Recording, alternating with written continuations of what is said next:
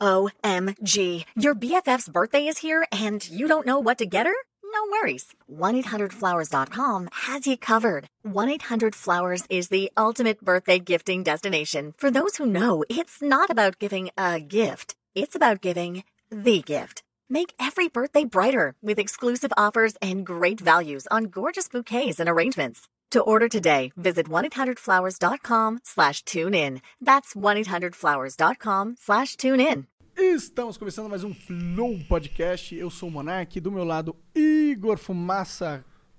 Salve, salve família. É vapor, na verdade, É, né? vapor.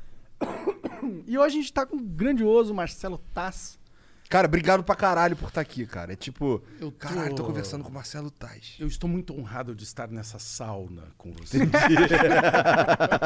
É realmente Bom, aqui aqui tá todo mundo de roupa ainda, né? Por enquanto. Bom, mas antes da gente continuar essa conversa super foda, a gente tem que falar do nosso patrocinador, que é a Exit Lag. Se você tem problema de conexão nos seus jogos online, tipo Fortnite, League of Legends, Call of Duty Warzone, todos esses aí. Se tá problema de lag, se o personagem tá travando, tá demorando pra conectar nos servidores, tá esquisito, Qualquer caô.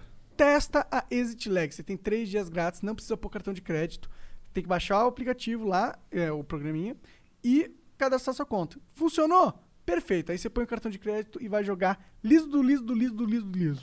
Pois é. Obrigado aí, Exit Lag. Valeu. Um beijo pra vocês. Se você quiser mandar uma pergunta pro Marcelo Taz ou pra gente, você pode mandar por 300 bits através da Twitch. As cinco primeiras perguntas são 300 bits, as cinco, as cinco seguintes são 600 bits e as cinco últimas são 1.200 bits. A gente tem um limite de 15 perguntas. Se você quiser mandar uma propaganda, 20 mil bits. Se você quiser mandar uma pergunta burlando o limite de 15, 20 mil bits. E é isso.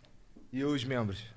Os membros. Ah, verdade. A gente tá com uma plataforma super incrível. Já acabou de falar do bagulho, moleque. É verdade. Eu tava falando pra você. Ah, tá. E Verdade. aí você me lembrou. Verdade. Então já conseguiu. É, a gente tá com uma plataforma de membros, a gente saiu do Apoia-se. É, obrigado a todo mundo que apoia a gente lá. Agora vai pra pós. Agora, Não, agora vai pro sai do membros. Apoia-se É, sai do Apoia-se. e vai pro flow, www.flowpodcast.com.br. Tá? O link aí tá na descrição. A gente tá com é, dois tiers de membro. Tem um membro humilde e um membro burguês. O membro humilde é 20 reais.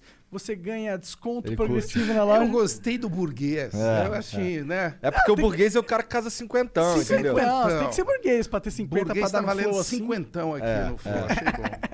E aí, o que, que, que, que esse cara ganha? Então, o humilde ele ganha desconto progressivo na loja, ganha acesso ao mural ah, e ganha também acesso aos sorteios. É, muitos convidados vêm aqui, eles trazem livros. O Marcelo prometeu um livrão pra gente, pica com o, o Marcelo, o Mário Cortella. Isso? É. Mário Sérgio Cortella. Exato.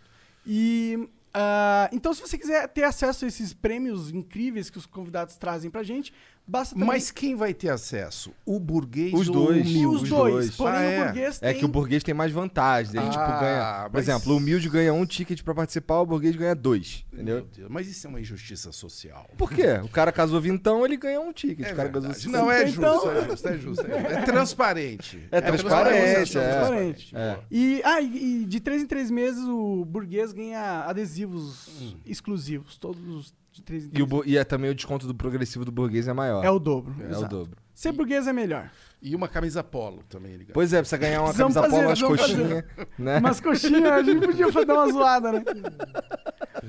Bom, e é isso, basicamente. É Temos isso, o né? canal de cortes, Cortes do Flow, melhores momentos de todas as conversas nossas, inclusive essa aqui está no Cortes do Flow. Procura lá, Cortes do Flow.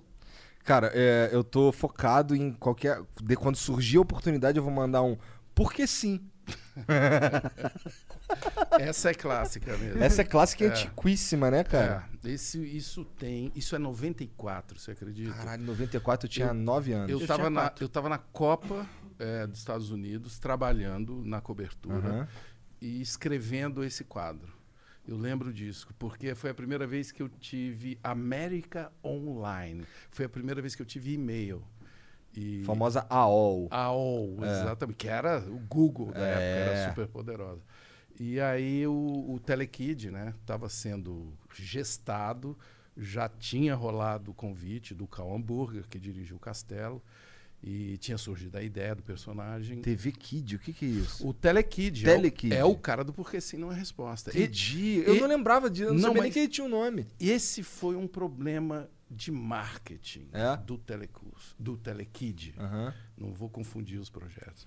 Porque o professor Tiburcio, por exemplo, ninguém esquece o nome. Exato. É um ótimo nome. Porque tem a vinheta, professor Tiburcio, né? Olá, classe. Aham. Olá, professor Tiburcio. Então, é legal entender a comunicação, né? É um mistério, né? A comunicação. Aliás, é um mistério estarmos aqui no Flow. né? Tudo é um Que mistério. mim é um grande Que mistério. sucesso, parabéns. Pois é, cara, obrigado. Obrigado. O visto do Marcelo Tais é algo. Não, É, realmente, né? cara, É Pouca muito coisa. legal. Mas o Telekid, só para não perder o- o- a história, Sim. é, ele entrou no castelo é, assim meio de intruso, porque o projeto já estava criado.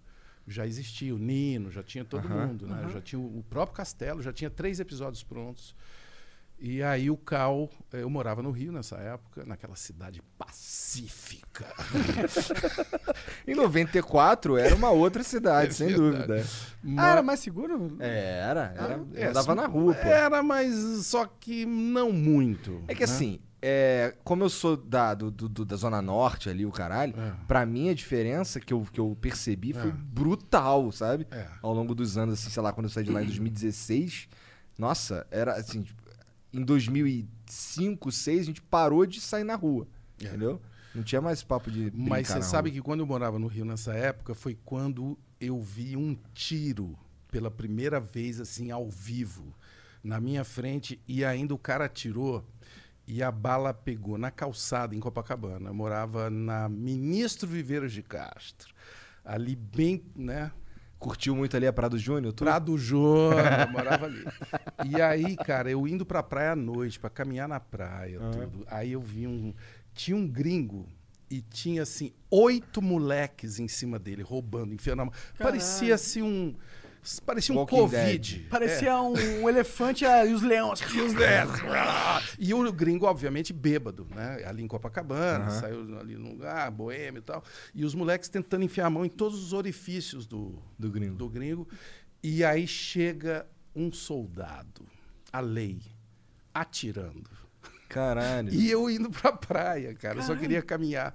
E aí eu, puta, primeira vez que eu vi tiro assim, vindo na minha direção, né? O cara, pá, pá, pá, aquele barulhinho de revólver fajuto. Não é aquele de videogame que faz aquele Ah, barulho. aquele. né? E aí a bala pegou na calçada e eu senti na minha perna, assim, sabe? Um- não a bala, mas. Um enfim, ventinho. um, um- um- talvez um caquinho de, cal, Pode de crer, calçada, pode crer. entendeu? E puta que pariu. É- Era o Rio Pacífico de 94. Caralho. Antes do, antes do Telekid, tu já, tu já tá- tinha um lance de, de jornalismo e o caralho, porque tu tava cobrindo a Copa de 94, né? é. Na verdade, eu sou muito idoso. É melhor a gente nem começar. Eu comecei fazendo o Ernesto Varela, que é um personagem que é um jornalista falso, né? Ele tem um nome que não é o meu. E isso é 83. Cara, Caralho. realmente você é um E- cara idoso. E a então. minha, eu sou idoso, eu tenho 61 anos. Sério? É. Cara, você tá muito bem conservado, eu diria. Eu não posso dizer o mesmo de você. Nem dele. Não é pai pra se for true. Agora eu vou ter que procurar a foto do filho dele, que é mais ou menos da minha idade, pra poder ver se o moleque tá conservado. Verdade, eu vou ver, é verdade. Não, não, vocês estão ótimos. Mas o, o- eu, eu comecei com uma. Mas foi legal porque tinha uma turma muito boa. O meu primeiro parceiro, que inclusive fazia câmera e a gente editava os vídeos, era o Fernando Meirelles, o câmera do Varela, que também era um personagem chamado Valdeci. Enfim, a gente fez várias coisas, entrevistamos muitos políticos. Naquela época, vocês não acreditam, havia corrupção no Brasil. Uau, não, porque agora não tem mais. O Bolsonaro falou É, que ele não acabou tem. com a Lava Jato porque acabou com a corrupção. enfim, É. Mas então eu comecei bem antes do Telekid. Depois teve o Tiburcio, que foi muito. Sem o Tiburcio não teria o Telekid. Né? Isso era TV, você tá falando na TV? TV. O, Como o- que era trabalhar nessa época na TV brasileira? Como Cara- que era a TV brasileira cara, nessa parecia que a gente estava no YouTube, só que não tinha YouTube. Então a gente tinha que ficar batendo na porta das TVs.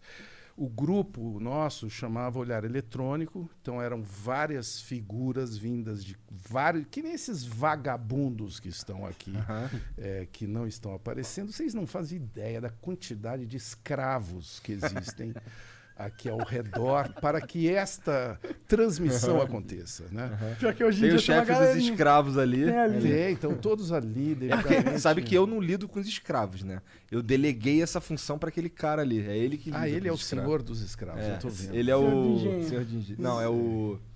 Capitão do Mato. É o Jean. Capitão do Mato. É. Mas enfim, o olhar eletrônico era esse grupo, assim. É tipo essa galera. Só que é engraçado você perguntar isso, porque nós ficamos batendo na porta das emissoras.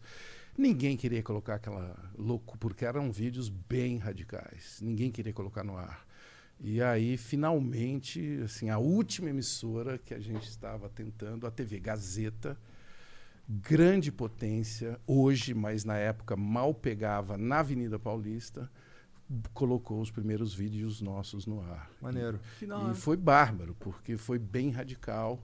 É, o Goulart de Andrade, eu não sei se vocês Não, chegaram. não. O Goulart de Andrade teve um programa chamado Comando da Madrugada, era um cara bem mais velho que a gente, ele tinha, já tinha feito coisas na Globo aqui de São Paulo na madrugada. Era um cara bem marginal, assim, aquela TV marginal, bem. O Goulart tinha alugado todos os horários da TV Gazeta e tinha lá um monte de horário vazio. E falou: vai lá, pessoal. Vocês vocês não querem fazer televisão? Vocês estão aí reclamando que quer fazer televisão? Vai lá. Só que ele falou isso numa quinta-feira. E, e falou que a gente tinha que estrear na segunda-feira, duas horas ao vivo. A gente nunca tinha feito televisão. Fomos lá, deu tudo errado e por isso deu certo. Entendi. É igual vocês, é muito parecido. E, e o que, que É bem parecido. Deu tudo errado e por isso deu Mas certo. É verdade mesmo. É. E o que, que eram essas duas horas? Não era programa? nada, não tinha nome o programa. Não tinha nome. E a gente convidou o nosso amigo mais bonitinho para ser o apresentador. Nunca tinha feito nada, né? E a- nós já fazíamos muitos vídeos, tinham vídeos incríveis. A gente estava já há uns dois anos. Vocês conhecem essa história, né? Você fica uns dois anos ralando, não acontece nada, até que, enfim, alguém te abre um espaço. E aí a gente queimou em um mês todo o nosso esforço de produção. E aí é que ficou legal, porque aí a gente tinha que improvisar, tinha que inventar. assim. E aí surgiu Varela, por exemplo, porque eu não aparecia na frente da câmera. Eu era. Puta, a minha história é muito triste, eu não deveria estar aqui contando. Porque eu, tinha, eu estava fazendo engenharia na USP, na Escola Politécnica. E me encantei por aquela coisa chamada vídeo. Mas não adianta eu falar isso para vocês, porque vídeo, falar vídeo no início dos anos 80 é igual falar blockchain Pode crer. hoje, você entendeu? Entendi, entendi. Ninguém fazia vídeos. Nós fomos uma das primeiras produtoras de vídeo do Brasil Que foda. junto com várias. tinha um movimento chamado Produção Independente, né? É, TV Tudo, Tadeu Jungle, um monte de artistas, Aguilar, um monte de artistas né, fazendo vídeo. Só que nós tínhamos essa intenção de televisão, de falar com muita gente. E, e foi isso que nos moveu, cara. E, e da onde esse sucesso inicial te levou pra. Como que foi caminhando essa história? Então, muita pancada, né? O Varela foi um personagem que entrevis- começou entrevistando ninguém, porque eu era muito tímido, e aí eu fazia textos que eu pudesse falar só para a câmera, textos de humor, tal, falando de economia, de política e tal. Aí um dia eh, o Moraes Moreira ia fazer um show na USP, né? Eu estudava lá, a maioria de nós estudávamos por lá, num circo. E ia ter uma coletiva do Moraes. Aí alguém nos avisou, ó, vai ter uma coletiva do Moraes Moreira. Aí eu fui vestido de Varela com o Fernando, né? E aí na hora que acabaram as durante a coletiva eu não tive coragem de perguntar para ele nada. E na hora que acabou a coletiva eu cheguei lá assim, ô Moraes, pô, será que você pode eh, falar com a gente e tal? Aí ele perguntou qual é seu nome, garoto? Eu falei Ernesto Varela. claro, pode fazer. Eu falei, cara, ele acreditou que eu sou Varela. E aí, enfim, comecei a entrevistar eh, figuras, né, como Moraes. E, e aí, na hora que eu vi, eu já estava entrevistando político. E aí o Brasil naquela época, eu já falei, estava passando por um período de corrupção Aham. e de, obviamente, saindo de uma ditadura, estou falando de 83, 84, 85. E aí, enfim, fiz uma entrevista que ficou muito marcante, que é a do Maluf, né? Ah, Que eu qual, qual foi essa entrevista? é uma entrevista que ele estava se candidatando a presidente, ele queria ser presidente do Brasil, é, contra o Tancredo, né?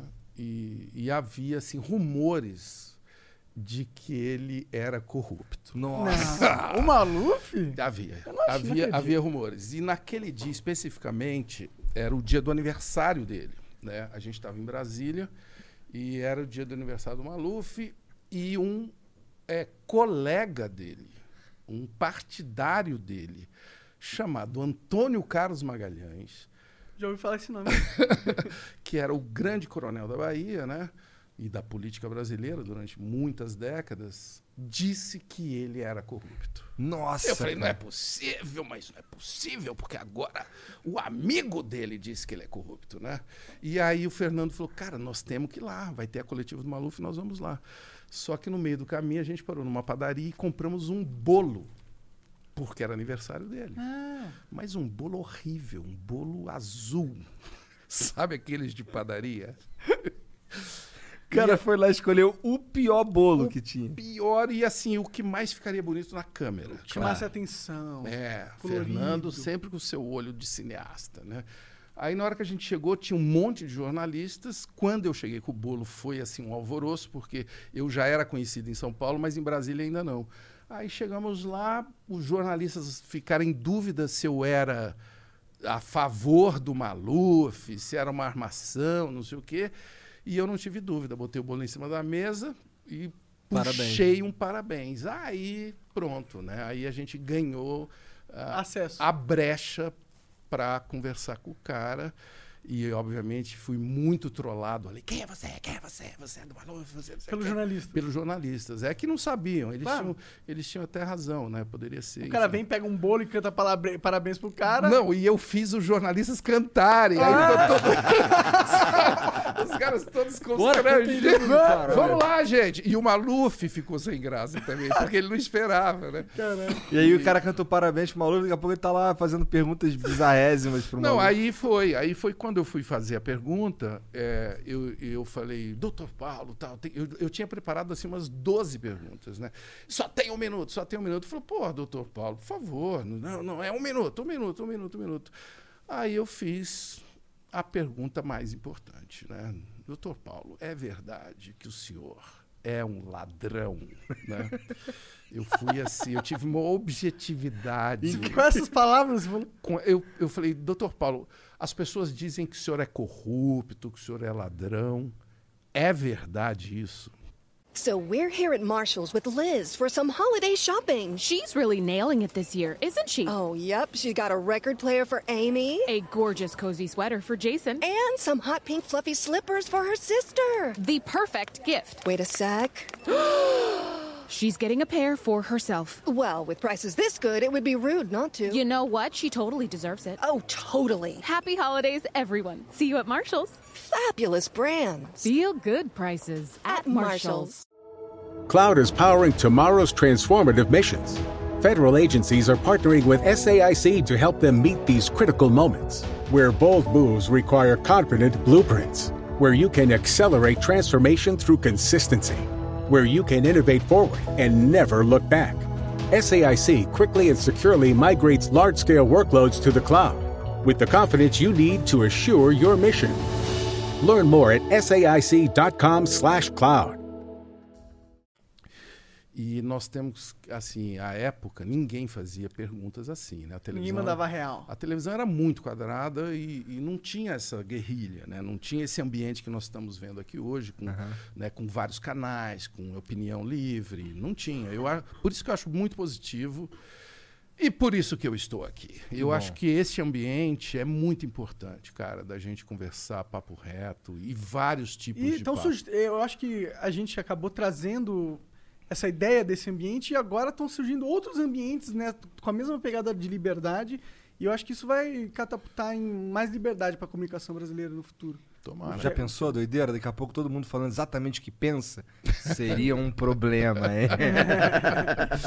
É, Ou a solução. É, eu acho que pode ser um problema se, se ficar numa água suja de, sabe, xingar, você, ah, você é um babaca, não sei o que, sabe? Se Ah, você. mas isso não é falar o que pensa, É, né? exato. Isso aí é... Isso aí é... Antagonizar o cara à toa. É, isso é É. agressividade, isso aí É. não é expressão. Né? Mas tá rolando, né? Sim. Sim, rola muita. muita hoje, em dia, a polari- Bom, vamos entrar na parada da polarização, É. né? Rola um, dois times, né? É. E aí um time tem que destruir o outro. É. Na verdade, tem três times. Tem dois times que se identificam e tem o time de anônimos que não, não se vê como um É. time, esse só toma no cu. E aí os outros caras ficam brigando, eles também só tomam no cu. Mas os anônimos ajudam a botar fogo na, na- não é? Na- no meio da confusão. Claro, né? claro. Eles são os caras que ficam ali atiçando tal, e retuitando, espalhando. e- Ficam conversando, é a sociedade. Agora, vocês não acham que isso tá perdendo a força? Eu acho A que tá polarização? se tornando cada vez mais forte, pra ser sincero. Mais forte? É. Eu espero que, que, que passe essa onda, mas a gente percebe aqui no, por exemplo, no nosso programa mesmo, a gente tem, a gente passou bastante tempo tendo dificuldade em conseguir acessar um, um outro lado, porque assim, as pessoas veem a gente como bolsominions, inclusive, sendo que eu nem Você tá brincando. Pois é. Mas então dá licença que eu vou embora. Porra, mas, é, mas cara, eu iria embora também, tá ligado? Não, Eu- não, mas isso daí, eu acho que essa história do preto no branco é, é péssimo, né? Pois é, porque assim, eu, não, eu, eu nem. Não tem eu nada a ver. Pra mim, pra ser sincero, quando eu vejo políticos assim, pra mim eu só vejo safado. É. Eu não tenho. Eu não, sou, eu não sou fã de nenhum deles. Inclusive, uma coisa que em 2017 eu fiz um vídeo, na época eu fazia vídeos de videogame, umas opiniões de vez em quando. E aí eu, eu fiz um vídeo falando que era a, a thumbnail era o Bolsonaro que assim, fazendo assim. É. E aí eu falando, cara, vocês têm certeza que vocês acreditam mesmo que esse cara aqui é. Ele é limpo? O cara tá há 30 anos de deputado aí, porra. Como é que vocês podem cair nesse É a papinho? nova política. Pois né? é, a nova política. E pelo mesmo, pelos mesmos, nesse, no mesmo vídeo, nesse vídeo, pelo mesmo argumento, eu fui chamado tanto de bolsominion quanto de petista. Mas por que, que vocês acham, então, que tem a, a polarização está vencendo? Porque nas últimas eleições, Hum.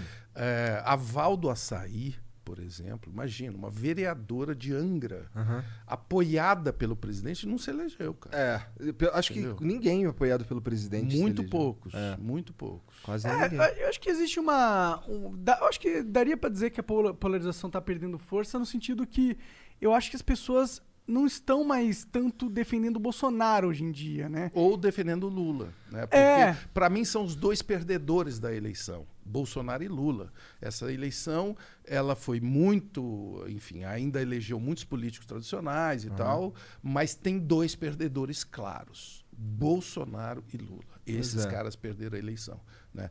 Isso para mim sinaliza alguma coisa, alguma coisa tá aí. Você sente que, tem uma, que teve uma mudança? A mudança para mim significa saco cheio. Você acha sabe? que o povo cansou da polarização? É, não quero mais nem esse nem aquele, porra. Mas eu acho que entendeu? o, que o sentimento antipetista ainda é bem forte claro, mesmo. Claro que sim. Foi criado agora um sentimento an- anti-Bolsonaro também. É. Que é, tinha Também muita é- gente que o amava e que de- depois entendeu qual é, né? É, na hora que alguém começa a falar que a cloroquina virá para nos salvar. Ozônio no cu. ah, não, ozônio no cu agora você exagerou. Aí eu não vou mais te voltar em você, né? Porra, pelo amor de Deus, os caras precisam chegar no ozônio no rabo para perceber que o cara é um idiota.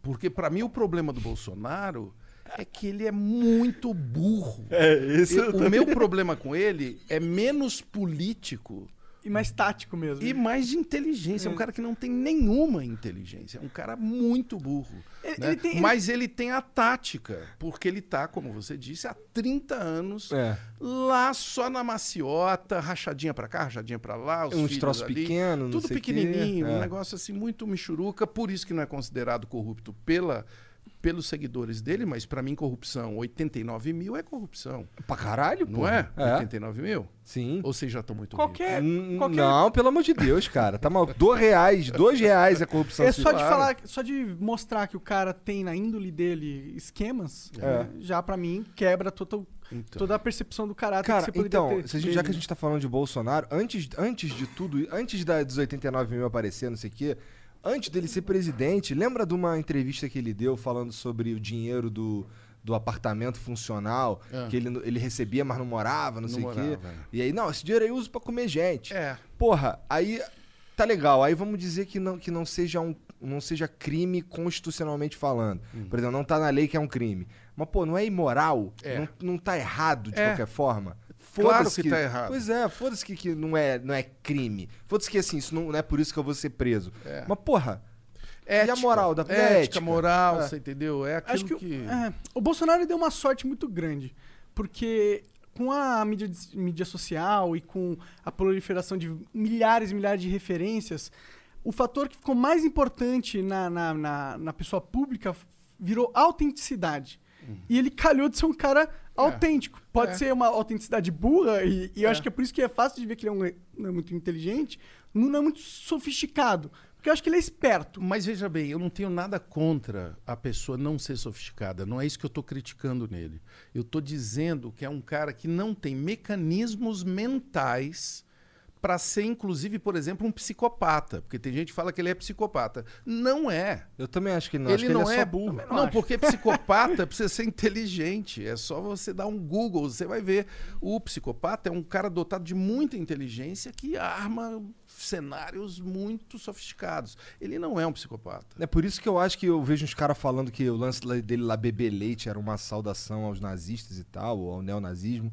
Eu falei, cara, acho que vocês estão acreditando Era demais só o no dia Bolsonaro. dos, dos Ele é produtores só- de leite, tá o ligado? Bolsonaro, o Bolsonaro ele não consegue pensar num bagulho tão profundo assim. Aí você toca num assunto muito importante. O quanto que quem fica criticando o Bolsonaro, por isso que eu, eu tomo muito cuidado até para criticar o Bolsonaro, porque quanto que nós somos responsáveis, sabe, por falar, o outro cara fala, porra, se eles estão criticando, então eu vou é votar É, no cara, você entendeu? O quanto que aquele chiqueirinho que ele fez ali no Alvorada, que ele falava com a imprensa e a imprensa inteira ficava lá com os microfones para ele, eu acho aquilo foi um erro é tremendo da imprensa de ter dado tanto palanque para ele. E são queridos amigos da imprensa com quem eu já conversei sobre isso. Lá no Provoca eu conversei sobre isso eh, com, a, com, a, com a Patrícia, que é uma jornalista da Folha super premiada eh, e que denunciou, inclusive, todo o esquema de WhatsApp daquela eleição e tudo mais, eh, que tem um livro maravilhoso que chama Máquina do Ódio, né? Patrícia Campos Melo. E falei com ela, eu falei, cara, você não acha que os nossos queridos colegas deram muito palanque com aquele chiqueirinho? Parecia a escolinha, né? Do, eu nem vou falar da escolinha, parecia um programa de humor de, muita né, bizarro, Mas, eh, onde tinha uma claque, ele falando aquelas merdas e uma claque, ah, mito, mito, e a imprensa brasileira sendo humilhada ali, cara. É verdade, né? Entendeu? Você não acha que isso serviu também? Tanto que agora Eu acho que foi uma avidez. pararam, cortaram esse palco dele. uma né? avidez assim meio demais de tentar mostrar para a sociedade o quão incapaz ele é. Só que o que acontece? Você acaba, eu imagino que as pessoas que acreditam e que gostam do Bolsonaro, elas gostam dele exatamente por causa disso. E aí, quanto mais você demonstra isso, Uhum. Isso. e mostra que ele de fato é assim, acho que mais as pessoas gostam Tá dele. vendo? Então, é isso que eu tô falando. O cara aparece no Jornal Nacional, aparece no Jornal da Cultura, aparece todo dia falando aquilo, o cara fala, aê, meta, é isso aí, é. O cara foi pra, pro Jornal Nacional lá mostrar o piruzinho do, do carinha e todo mundo ficou puto porque ele pegou o livro, não sei o quê. Sendo que, assim, quem gosta do Bolsonaro gosta Gostou mais exatamente daquilo ali. É, Então, é a lacração é- dele. é né? peri- Que é um perigo essa porra de péssima fato. qualidade. É, eu acho que a mídia ela teve um trabalho ruim também em justamente criticar, antes até ele de se tornar presidente, né? Porque muitas vezes as críticas eram, elas, elas não eram críticas que faziam sentido mesmo, tá ligado? Eram críticas que, tipo, Eu não lembro exatamente o que, que eles ficavam.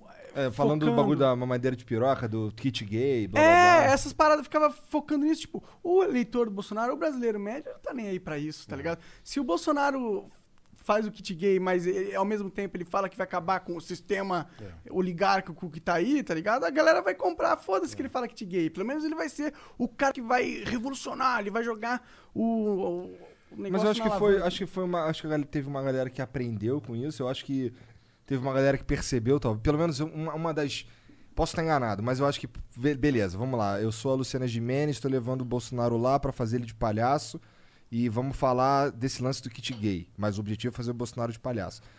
Se a gente eh, tivesse usado o lance do, do kit gay para levantar uma, discuss, uma discussão real e não apenas fazer o cara de palhaço, tipo, ah, você é muito burro, eu não vou nem te dar ideia, entendeu? Porque tu não consegue entender algo tão básico quanto, sei lá, que homofobia é escroto. Seria, eu sinto que teria mais valor se a gente tivesse usado todo aquele discurso ali para levantar uma discussão sobre homofobia mesmo, ou sobre eh, o que de fato estava rolando ali, e não só pintá-lo como um palhaço, porque é é exatamente isso que a galera tá procurando nele, sabe? É um cara É. que, então não sei, acho que o a- a- a fa- fazer uma discussão real em volta do problema de verdade, talvez fosse um caminho melhor. E talvez, é, e eu tenho, assim, eu, eu tenho muita crença que o problema é muito mais embaixo. Não adianta querer mudar quem está no poder. Você tem que mudar quem vota. Exatamente. É, e aí é um caminho muito longo. Sim. Sabe? Então, é, eu lembro que no, no, no CQC, por exemplo, o pessoal chegou a falar que não, o CQC que preparou, Elegeu o Bolsonaro. é, preparou essa plataforma. Eu não concordo com essa ideia. Bolsonaro. Não, mas assim, é, Eu discordo. ele apareceu ou não apareceu no CQC? Bom, ele apareceu e muita gente, né? Não só ele. Aham. É, por que o CQC? Eu acho que tem um mérito ali que nós revelamos o baixo clero. Ele nunca aparecia na televisão, o baixo clero, né? O baixo É. clero nunca era entrevistado. É. Então o Brasil achava que Brasília eram aqueles caras bonitinhos Aham. do PSDB, do PT, né? Que Um querem gravatadão, gravatadão, todo querem o bem do empresário, Brasil, businessman. é. Aqueles 15 caras ali, o Aqueles resto. caras que apareciam no É. jornal, editados e tal. O CQC botou ele sem edição. É. Botou aquela brutalidade. Uhum. Eu lembro que nós fizemos uma vez um vídeo no programa que era uma campanha para incluir um litro de cachaça na cesta básica. E mostramos que dá para conseguir. A gente mostrou, botamos umas meninas, todas assim, eh, chegando nos deputados, eles assinavam, entendeu? e mostramos, revelamos o como que funcionava aquela, aquele intestino do Brasil. Né? O CQC ele foi bem revolucionário na época, né? É, até hoje. o as destino pessoas- do Brasil dá pra interpretar de várias vezes, de várias É, maneiras, né? Eu gosto disso aí. intestino cheio de carpete, É. né? Carpete verde. Aliás, tem cor de intestino. É verde lá, É, o do- da Câmara. O do Senado é azul, é o intestino grosso. Entendi. Porque passava Sarney por lá, por isso que ele deixou azul. Entendi. Tá, E faz Eu acho sentido. que o cocô do Sarney era azul. Tá. Aliás, esse é outro exemplo, né, de um cara que ficou décadas no poder, passou por todos os poderes, todos os governos. A família dele ainda tá no poder, né? A família dele agora finalmente Saiu? é, No Maranhão, os caras não votaram nele. Finalmente. Finalmente. Incrível. É, faz pouco tempo isso. Eles ficaram 60 anos no poder. Aham. Né? E não contente de ser dono do Maranhão, ele é senador por qual estado? Hello, this is Discover, and we take customer service very seriously. We know that if you have a question or concern about your credit card, that's a serious matter, and you need to talk to a real person about it. So we offer around the clock access to seriously talented representatives in the USA. Again, it's a serious endeavor. The only funny thing about it is Bob. If you call us and Bob answers, you're in for a treat. Get 100% US based customer service and talk to a real person day or night. Discover exceptionally common sense. OMG. Your BFF's birthday is here and you don't know what to get her? No worries. 1-800-Flowers.com has you covered. 1-800-Flowers is the ultimate birthday gifting destination. For those who know, it's not about giving a gift. It's about giving the gift. Make every birthday brighter with exclusive offers and great values on gorgeous bouquets and arrangements. To order today, visit 1-800-Flowers.com slash tune in. That's 1-800-Flowers.com slash tune in. Qual estado? Com uma palavra, qual estado que está há 15 dias sem luz? Amapá. Amapá.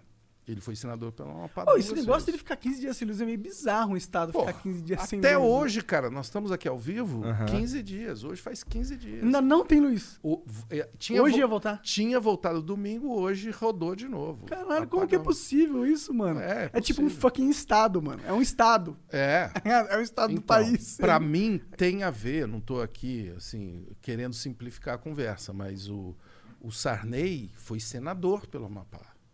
Você acha que ele se preocupou em criar bases sólidas, em criar uma infraestrutura de eletricidade para o cidadão amapaense? Mas isso não acaba sendo uma emergência pública, assim? O governo nacional não tinha que, tipo, no dia, assim, do- dois dias de apagão, Sim. ir lá mandar o exército construir o- Sim, na sim. hora? Ele tem esse poder? E qual foi? merda? Não, não, não. Ele tem esse poder e ele disse que fez isso e disse que era fake news no terceiro dia. Ele disse que era fake news que o Amapá estava no apagão. No apagão? Sabe? Mas sabe qual foi a- a- a- o desmentido? Ah. Rede social. Os caras começaram a fazer vídeo. Olha aqui, cara. Tô aqui, porra, tô aqui. Parecendo uns caras Ah. irados, entendeu? E aí ele pelo menos calou um pouco a boca. Por isso que eu acho que eu quero acreditar, né? Que tudo isso que está acontecendo, esse flow, essas redes e tudo mais, elas podem ser usadas, cara, para fazer o que tem que ser feito, sabe? Transparência, cobrança, humor, liberdade, sabe? É para isso que serve. Também acho. Eu acho que se a gente olhar de uma maneira puramente matemática, né? O tanto de. é, de pessoas que agora conseguem produzir conteúdos que antigamente não conseguiam e estão dentro do diálogo público que antigamente não estavam, matematicamente isso- a, a proporção dessas pessoas aumentou assim exponencialmente. É. Isso não tem como não afetar a, a- sociedade culturalmente e politicamente. Sim. Eu já falei algumas vezes aqui no Flow, e imagino que você pense isso também, mas a gente está vendo todo esse caos na- no mundo inteiro por causa justamente disso. Eu acho que com a, a mídia social, com a internet revolucionando a comunicação, você mexe nas estruturas, nas alavancas do- dos poderes de uma forma radical. E aí, quando você mexe nisso, você vê a consequência na mídia. Você não entende o que está acontecendo, mas parece que está tudo acabando. Eu, eu só creio que tem que tomar cuidado, assim, para não ter uma ilusão de que, ah, legal, todo mundo tem um microfone, então agora vai ser do caralho, agora só vai ter genialidades. e Não, tal. Então aí que tá, porque na internet o crescimento às vezes é muito rápido, né? E aí um cara que não tinha voz nenhuma, cara, ele cresceu muito rápido, só que ele não cresceu uma musculatura real, assim, ele não ralou, né? Ele não tomou pancada, ele não A gente teve- tem muitos casos, assim, muitos exemplos, inclusive. Sim. Pessoas que. crescem rápido e caem rápido. Eu, eu, aconteceu isso comigo, inclusive, uma vez. É verdade. É, na época do Minecraft eu cresci muito rápido. Aliás, você foi culpado. Agora é hora da denúncia. Vai, denúncia. É hora do Datena. Quem que eu atenção. viciei? Datena, atenção. Põe aquela chamada. A minha filha estava vindo para cá. Eles são. Eu tenho muitos filhos, né? Então eu tenho é, dois filhos que moram comigo e a Clarice que está com 15 falou: fala pro Monark que eu comecei a ver YouTube por causa dele. Ah, que da hora. Da hora o cacete. Ela tinha acho que nove anos, você entendeu? É, eu- Eu acho que ela é Minecraft. Mas, né? meus conteúdos, eu não fumava naquela época. Tudo safe, tranquilo. Ele, ele tá culpado agora. É, não. Não, porque a galera fala, não, você estragou a minha infância. Não, cara, eu- naquela época eu era chapado naturalmente. Não, não, não, mas ela falou de- com carinho, assim. Com carinho? Não, ah, que fala bom. pra Manda um ele. abraço pra ela. Qual que é o É, nome? Clarice. Clarice. Clarice, muito obrigado por acompanhar. É junto. Aí agora ela não acompanha mais. Agora você é maconheiro demais. Agora já era. Agora... É, maconheiro é o. Porra, cara, maconheiro não pode virar assim um rótulo, né? Negativo, Negativo. também acho. Sim, sim. Não é verdade? Aliás, está na hora de falar seriamente sobre maconha. Tá sobre- mais do que na hora, já passou da hora, né? Isso, é claro, e principalmente a descriminalização e, e o uso, né, o uso recreativo, a- as quantidades. Se a gente não falar com transparência, cara, vai continuar punindo, é, inclusive dependentes químicos, porque não é o caso da maconha, porque eu não sei se você já teve uma overdose de maconha. Nem é possível. É Existe. impossível, é impossível. Mas o Monark é possível com o Monark? Eu, eu, Não, eu já não, não é tentei, já tentei. Você já tentou, mas Nunca não consegui, rolou. né? Cara, teve uma vez que teve o, quando a gente morava lá em Curitiba, o gato dele morreu e ele chegou lá em casa devastado. E aí ele chegou lá em casa, cara, na moral aí, porra, hoje eu vou fumar maconha até apagar. E aí eu acho que foi isso que rolou, né? É, Porque- sim. Ai, meu Deus, vou apagar que nem o gato. É. Quero encontrá-lo. É, esse aí eu sonhei e vi, vi o Zoro. Qual era o nome dele? Era Zoro. Zoro. Era um gato branco, lindo. Zoro, você que está nos vendo, Zoro, em outra dimensão. Olha ele ali, ó. Tamo aqui. A, a batalha continua né, nessa dimensão aqui, cara. Mas assim, assim, fala assim, cientificamente, pra você ter uma overdose de maconha, você não consegue isso de maneira assim, só fumando coisa aí. Você pode. Porque o que vai acontecer é que uma hora você vai dormir. É. Morrer não dá. É, pra, é, se- o que te mataria seria o monóxido de carbono que tem na fumaça. O papel é muito ruim, né? É, É. o papel Agora, faz mais mal Você que. quer ver uma coisa que está acontecendo no mundo inteiro? Isso não é novidade mesmo. A gente já levou especialista lá na TV Cultura, no- no Provoca. É, o mundo já reconheceu as propriedades terapêuticas e de business da maconha. Pois é. Para é. tecido, para fazer, enfim. Remédios, um monte de remédios o- diferentes, os pra coisas remédios, diferentes. o canabidiol, o- enfim. uma- Pra é, Parkinson, funciona, funciona pra. E um qual de é o coisa. problema? Por que, que não avança? Porque tem uma indústria química pesadíssima de né, ansiolíticos aham. que ganha uma fortuna, uma fortuna que segura esse avanço. Agora, eu creio que não tem como mais segurar. Também acho que não. no- os Estados Unidos se alinharam, então você tem hoje na Califórnia, no Colorado, enfim, você tem vários estados importantes dos Estados Unidos já uma regularização disso, quer dizer, não- e as pessoas perceberam que não é assim uma coisa de maconheiros vagabundos como o Monark. Tem esses casos também. Tem também, e não tem problema, a gente não tem preconceito né, contra vagabundo. Mas tem uma toda uma coisa de ciência mesmo. Sim, pô, o? Elon Musk, que talvez seja o cara mais genial da nossa totalidade, é maconheiro, porra. é. E, ele, e ele é o terceiro cara mais rico do mundo. Ele tá buscando aliados. É, Tá tem o? Joe Rogan também. Joe Tem Rogan. o, Joe- tem o Marco Luque também. Tem o Marco Luke. Luke, é. Beijo pra você. não sabia, tamo junto. Vem aí fumar um com nós. Nossa, eu, eu, eu acho que assim, se você gosta de alguém, vamos lá, minha mãe. Se minha mãe gosta de alguém, algum artista, a chance desse cara ser maconheiro é 90%, Ah, é pô. bem alta. Né? Dependendo da área de atuação, inclusive, é quase 100. Tem Né? Quase caras você nem imagina, os caras de direita. É. Você acha que a direita não fuma maconha? Imagina. Eu acho que fuma tanto quanto a esquerda. Mas fuma opinião. maconha com cotonete, porque é limpinho. Ah. tu se considera um cara de direita, esquerda, alguma parada assim? Cara, Cara, eu já desafiei as pessoas. Eu, eu tenho um amigo querido, Renato Meirelles, que faz pesquisas e sabe indexar tudo. Falei, Renato, fa- falei no programa, falei, Renato, vai, pode falar. Eu sou de direita ou de esquerda? Ele ficou todo enrolado. E ele é de esquerda, então ele tava louco pra, né? É porque eu já vi uns caras tentando te cancelar porque você é esquerdista sujo, Então, petista de merda, E fã do aí Lula. eu já tive tentativas de cancelamento da esquerda e lados. da direita. Aham. Olha que, Como- que mérito, por que, que a né? esquerda tentou te cancelar? Foi mais recentemente agora, né? No A Roda esquerda Viva, tá bem canceladora No Roda. Viva do Adnet, né? Do Adnet? É, no Roda Viva do Adnet, por causa de uma pergunta, né? Falando de humor e liberdade, eu falei, poxa, em Cuba não tem humoristas, né? E, e no sentido de que num país que não tem liberdade, não tem artista comédia. livre. Aham. Né? Não só humoristas, mas não tem jornalistas livres. Aham. Né? E, e aí a esquerda interpretou como um ataque assim, à esquerda, e, enfim. A realidade às vezes é um ataque à esquerda. É, a esquerda tem uma dificuldade, às vezes, de enxergar o óbvio, como, por exemplo, que Cuba é uma ditadura, você entendeu? O mesmo também vale pra direita. Mas a é direita também. Sim, não, sim. imagina, eu não tenho. não paixão. consegue enxergar que o Bolsonaro é um boçal, porra. Claro. Não consegue enxergar que o Flávio tá metido com treta. Treta Quem não consegue enxergar isso, desculpa, velho. Você é trouxa. e mano. com milícia. Né? O que é pior. Provável, provável. e, e que até hoje nós não sabemos quem matou Marielle Franco. Pois é. Não, não, não descobriu? Não tinha um cara que Até tinha... o. Não, Não, não. a gente tem nós sabemos quem aí. atirou. Ah, quem atirou, mas não quem mandou matar. É, É. quem É, mandou É, porque o cara matar. que atirou, ele, por qualquer motivo pra ele matar a mulher. tá É. ligado? É, e morreu bastante gente nessas eleições, né? É, Sim. Foram, acho que 23 os Sim. candidatos. Foi, vereador, é, é, mais do que nas Sim. anteriores e tal. A política tá ficando um pouco violenta também, né? É, Pelo e- menos em alguns lugares. É, eu creio que, na verdade, a gente tem que tomar cuidado porque o país, né, que um, um presidente que fala vamos nos armar, é, eu creio que não está dando uma boa sinalização para um país desigual. O problema do Brasil, cara, é- é- são dois só problemas, né? Desigualdade e acesso.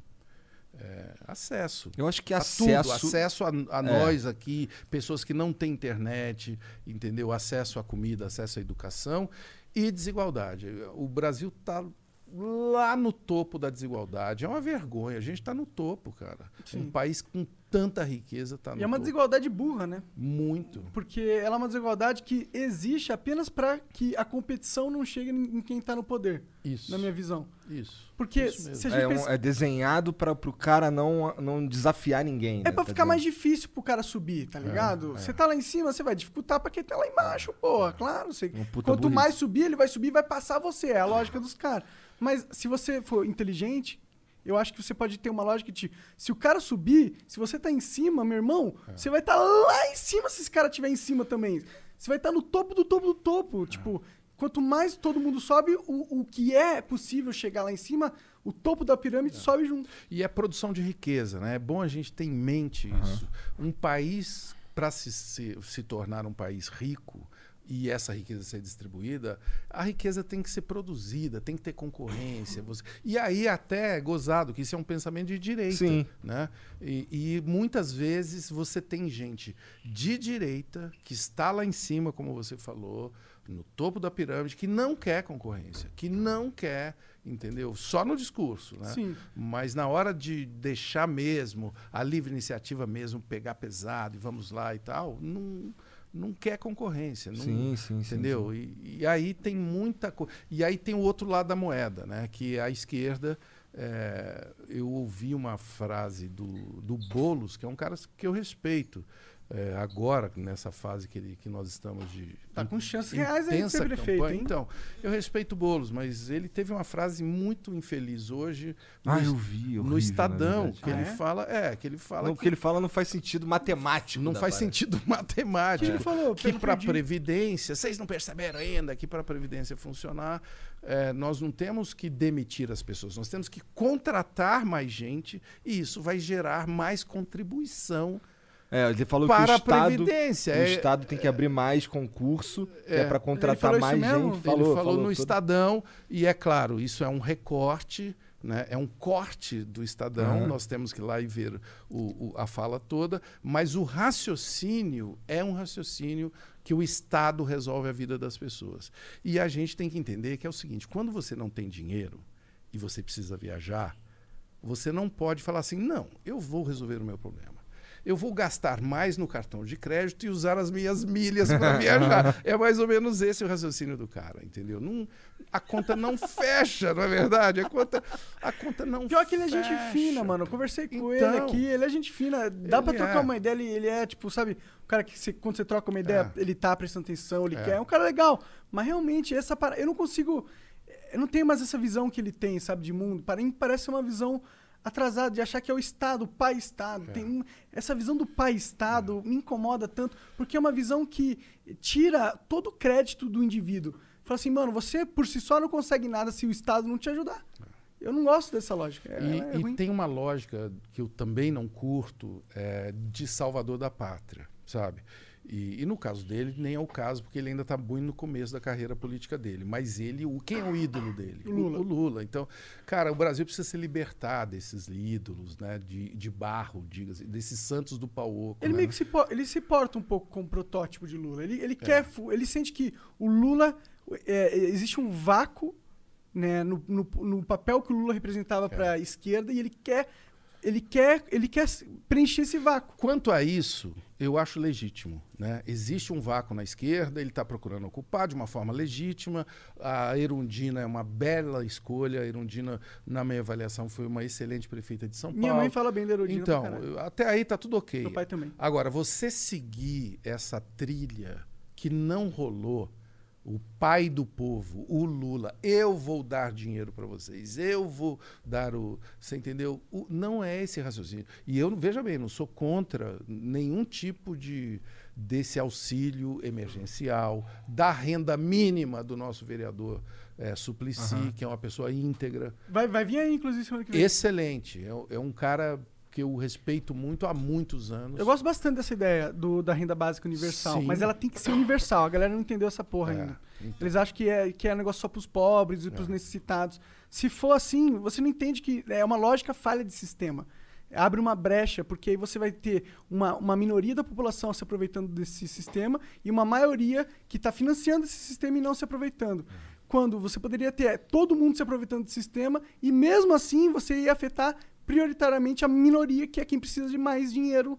Porque um bilionário recebendo um auxílio mínimo, ele vai cagar para esse dinheiro. Mas é O importante que ele Suplicy receba. vai explicar tudo pra você. Pô, quero, quero muito esse papo. Vai ser um programa de cinco horas. Maravilha, até porque ele fala bem devagar, Ele né? é bem ágil. vai ser legal e vai cantar, obviamente, Blowing the Wind. E vocês vão precisar de. Vou trazer o Supla aqui pra tocar um violão enquanto ele Ah, canta. isso é importante. Pois é. Isso é importante. Super figuraça. É, e e esse, essa história do CQC, mano? Diga. É, teve Porra, várias... rápido, posso só perguntar um bagulho Pode, pra ele por antes de- favor, deixa eu rapidão, pegar uma água. Rapidão. Tu falou que, o, que esse lance de armas e tal do Bolsonaro lá. Hum. Por que que tu acha que as pessoas se armarem é, um pro... Porque, veja, minha visão é a seguinte. é, geralmente, quando, quando tem uma questão política ou qualquer, de qualquer moral, qualquer coisa, a primeira coisa que... O meu primeiro filtro é se a é, liberdade. Esse, é o, esse é o meu primeiro filtro. É, veja, voto obrigatório. Por que, que eu não gosto? Porque cerceia liberdade. Pô, se, pô, só não quero votar, ou sei lá. Ter arma ou não, fumar maconha ou não. No caso da arma, eu, eu, eu tendo a ser favorável porque o meu primeiro filtro é liberdade. O que que tu pensa disso daí? Então, eu tô junto com você no voto obrigatório. Eu acho, eu sou absolutamente contra o voto obrigatório. Acho que é antidemocrático. Acho que ajuda a criar curral eleitoral. Também. O Sarney só existe por causa do voto obrigatório. Ele tem um curral eleitoral e vai lá, tem compra de voto. Isso daí tá, Aham. a gente já sabe, né, como que funciona. Agora, a questão da arma é, é diferente, porque eu, é, o cidadão tem direito né, de se defender. Eu nasci, apesar de não parecer, eu tenho essa cara de finlandês, eu sou caipira, mas assim, do fundo Do, do, do pescoço vermelho. do pé vermelho, do pé vermelho, lá da fronteira de Minas com São Paulo, da região de Ribeirão Preto, de Tuverava. E aí, cara, eu sei a necessidade de arma para quem mora no campo, necessidade mesmo. Às vezes é um animal, cara. Eu, moro, eu morei em lugar que tinha onça, que tinha que você tinha que se defender às vezes de bicho mesmo. Não vai ser na faca, né? Não vai com ser na onça. faca. Hoje, aliás, é bom dizer, hoje toda essa zona rural brasileira está sendo saqueada. A polícia não dá conta. É impossível, você entendeu? As pessoas roubam assim os fios elétricos das casas, entendeu? Ah, lá no Rio também, eles roubam fio da, da internet, né, Serginho? Não, mas o Rio não vale, né? O Rio os caras roubaram um viaduto. pô. O Rio, o Rio tá em outro nível. O Rio é outro patamar, meu. Porra, agora você nos humilhou aqui. Eu tô falando de roubo de fio Tá, de desculpa. Pô, os caras roubaram um viaduto, cara. Olha a logística desse roubo, né? Por que Mas. esses caras só não estão, sei lá, curando câncer, né, mano? É. Se o cara tem capacidade de pensar num, num, num plano pra É. roubar o um viaduto, viaduto, velho. mano. Mano, um- qual é o modelo de negócio dessa galera? É, Não é muito possi- sofisticado. Por que, que esses caras não estão trabalhando... E mais, quem comprou a porra do viaduto? Que mercado é esse? Os caras exportaram um viaduto. Ele botou no Mercado Livre. Tem um viaduto de 12 toneladas. Cara, isso é muito bizarro, mano. vendo pedacinhos. É, eles provavelmente cortaram tudo e venderam. Venderam onde? É, no mercado ideia. negro de metal, sei lá. Caralho. É, Mercado Negro de viaduto. sei. Acho que velho. os caras roubaram só de saca. entendeu? Só de Só de saco. saco. Só, vamos roubar, vamos bora roubar um viaduto, bora. Só pra gente comentar. É. Isso é legal se eles pusessem o viaduto no meio assim das, do centro da cidade, assim, fosse É, embora. uma escultura, né? É. Em homenagem ao- à corrupção. Mas a arma, para não fugir da- do assunto, é, o jeito com que a arma agora está sendo estimulada pelo presidente, cara, é assim. É, é uma coisa absolutamente é, alucinada, porque qualquer pessoa pode comprar 60 mil munições por ano. Caralho. As Não, pessoas, é, é demais, as né? pessoas Porra. têm acesso, a- se você provar que você é um atirador esportivo, Uhum. você pode comprar armas de grossos calibres, sabe? E aí o que, que acontece? Não é que você é a favor como você. Eu concordo com você, do cidadão e tal. Isso daí é uma coisa que tem que ser discutida. Eu não sei qual é o cidadão que tem direito à arma, Uhum. é, e tem diferença entre porte de arma e, E posse. e posse de arma, que é diferente. Você está na sua casa e você pode se E no seu andar carro, é. armado, né? É, Diferente. então, andar armado é uma roubada. Eu também, eu não sei se eu gostaria como de andar armado. defesa não funciona, tá provado, cara. A pessoa que vai te atacar, ela tem muito mais chance. Se você fosse defender, ainda mais quem não é treinado, é, é assim, uma grande roubada. Mas a gente não. Mas tem um argumento. Posso, Ah, é só diga, dar um argumento. claro. Ok, você pode não se conseguir se defender com a arma, mas num ambiente onde tem várias pessoas de bem É. armadas, o bandido vai ter assaltar, o cara que tá do seu lado, ele pode render o bandido. Cara, você já fez isso? Não, eu não tenho arma.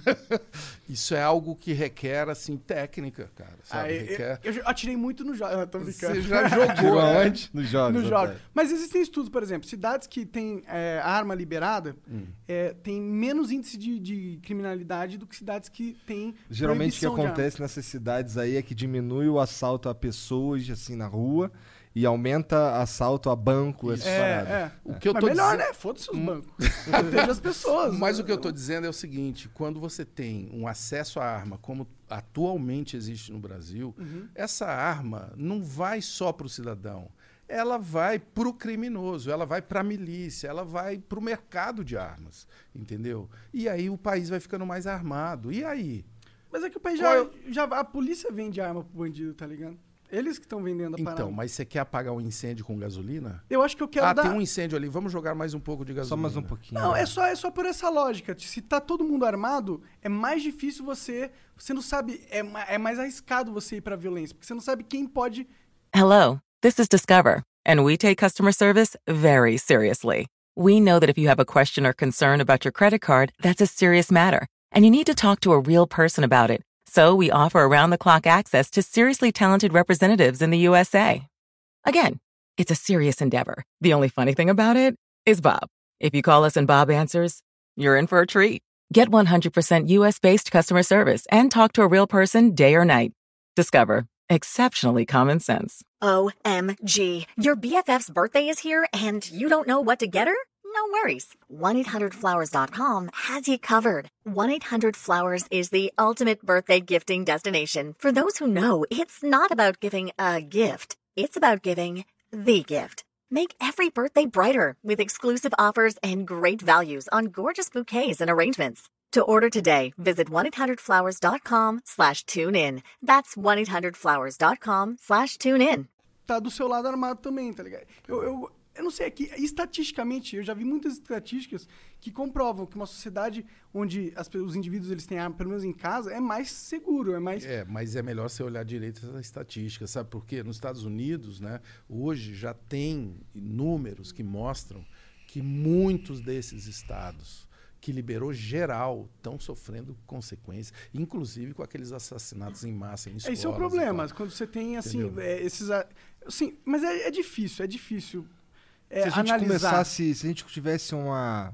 É porque é foda, na minha. Eu falei pra você que eu, eu tendo a ser a favor dessa parada por causa da liberdade, mas eu entendo também, a gente já chegou, a gente já conversou sobre isso aqui, falando de drogas, falando de várias coisas, que eu acho que no Brasil tem coisas que não funcionariam usando só a lente da liberdade.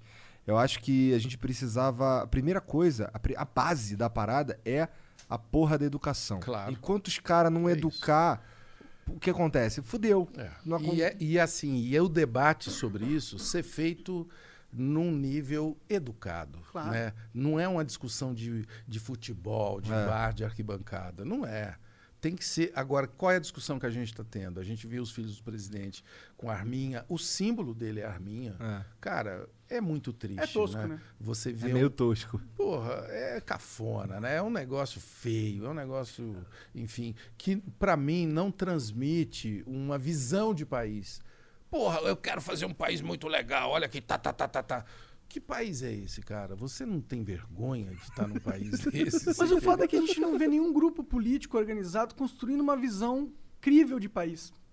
E acho que por isso que Boa. o Bolsonaro ganhou. É, mas você vê que em pouco tempo, eu creio que já tem aí um desgosto, né? Tem, tem. De quem votou nele. Cara, eu, eu, ó, se rolar. Eu falei isso, inclusive, rolou um quase cancelamento meu. É.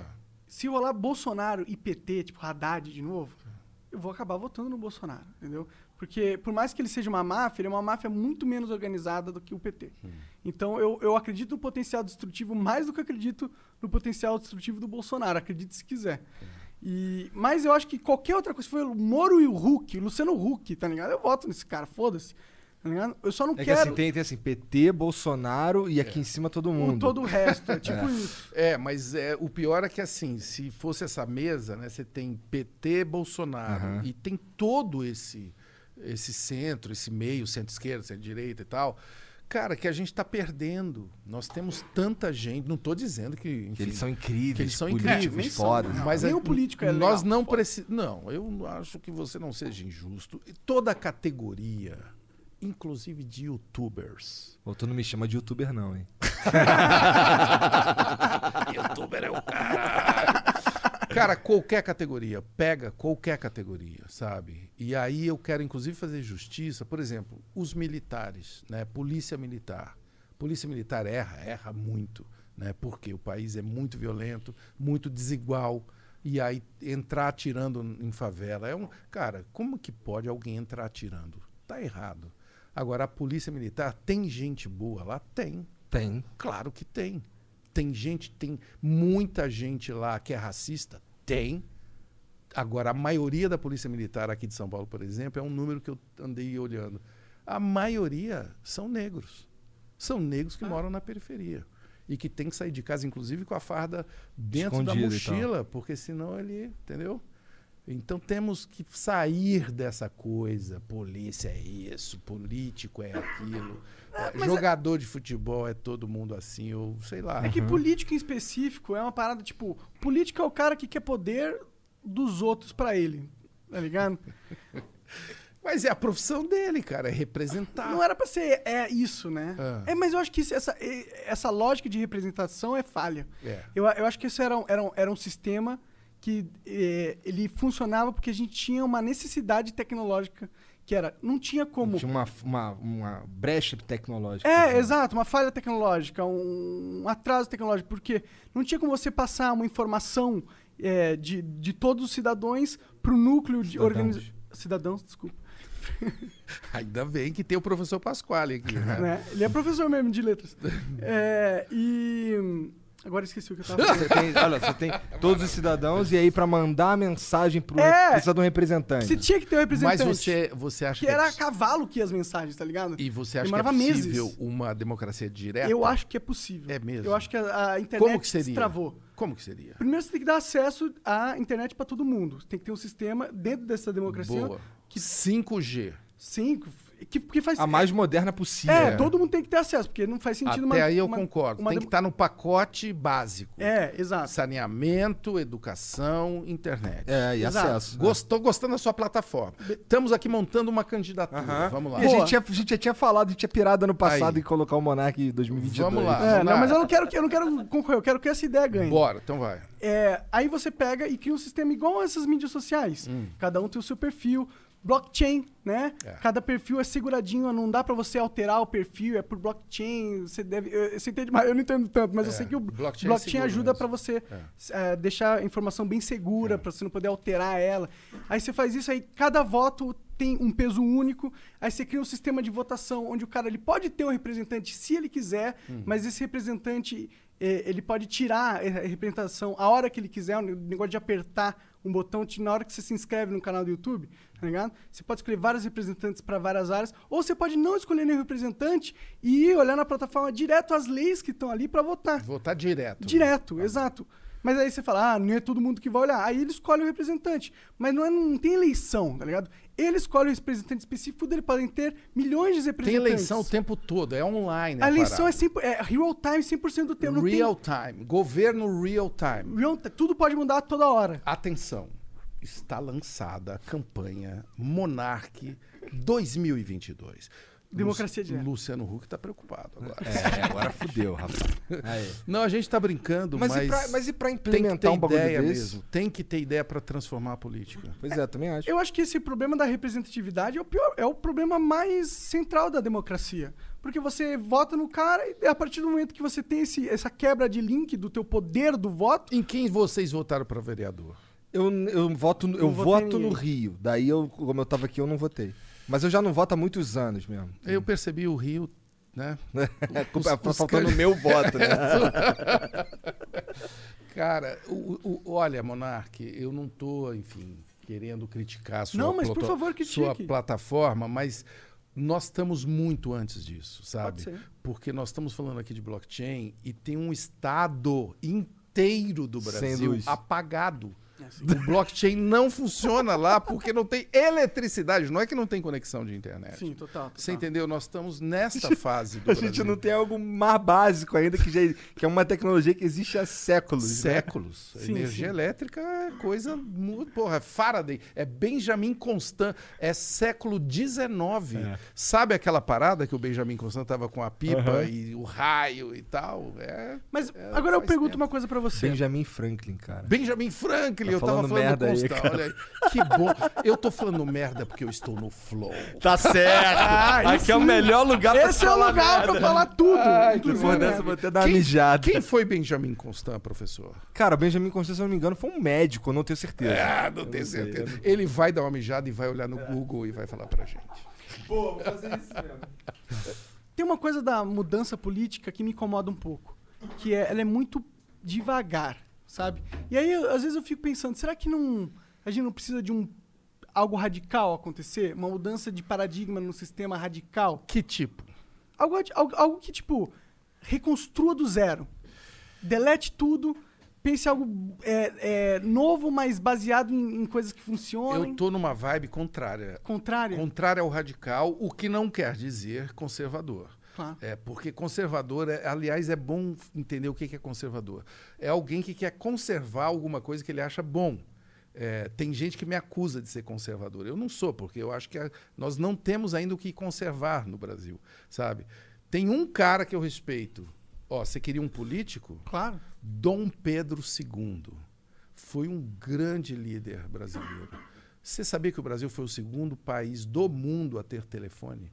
Sério? Segundo. Caralho, da hora O demais. Dom Pedro II estava lá na Feira Internacional de Tecnologia, na Pensilvânia, e o Grambel estava no seu quiosque, ninguém olhando para ele.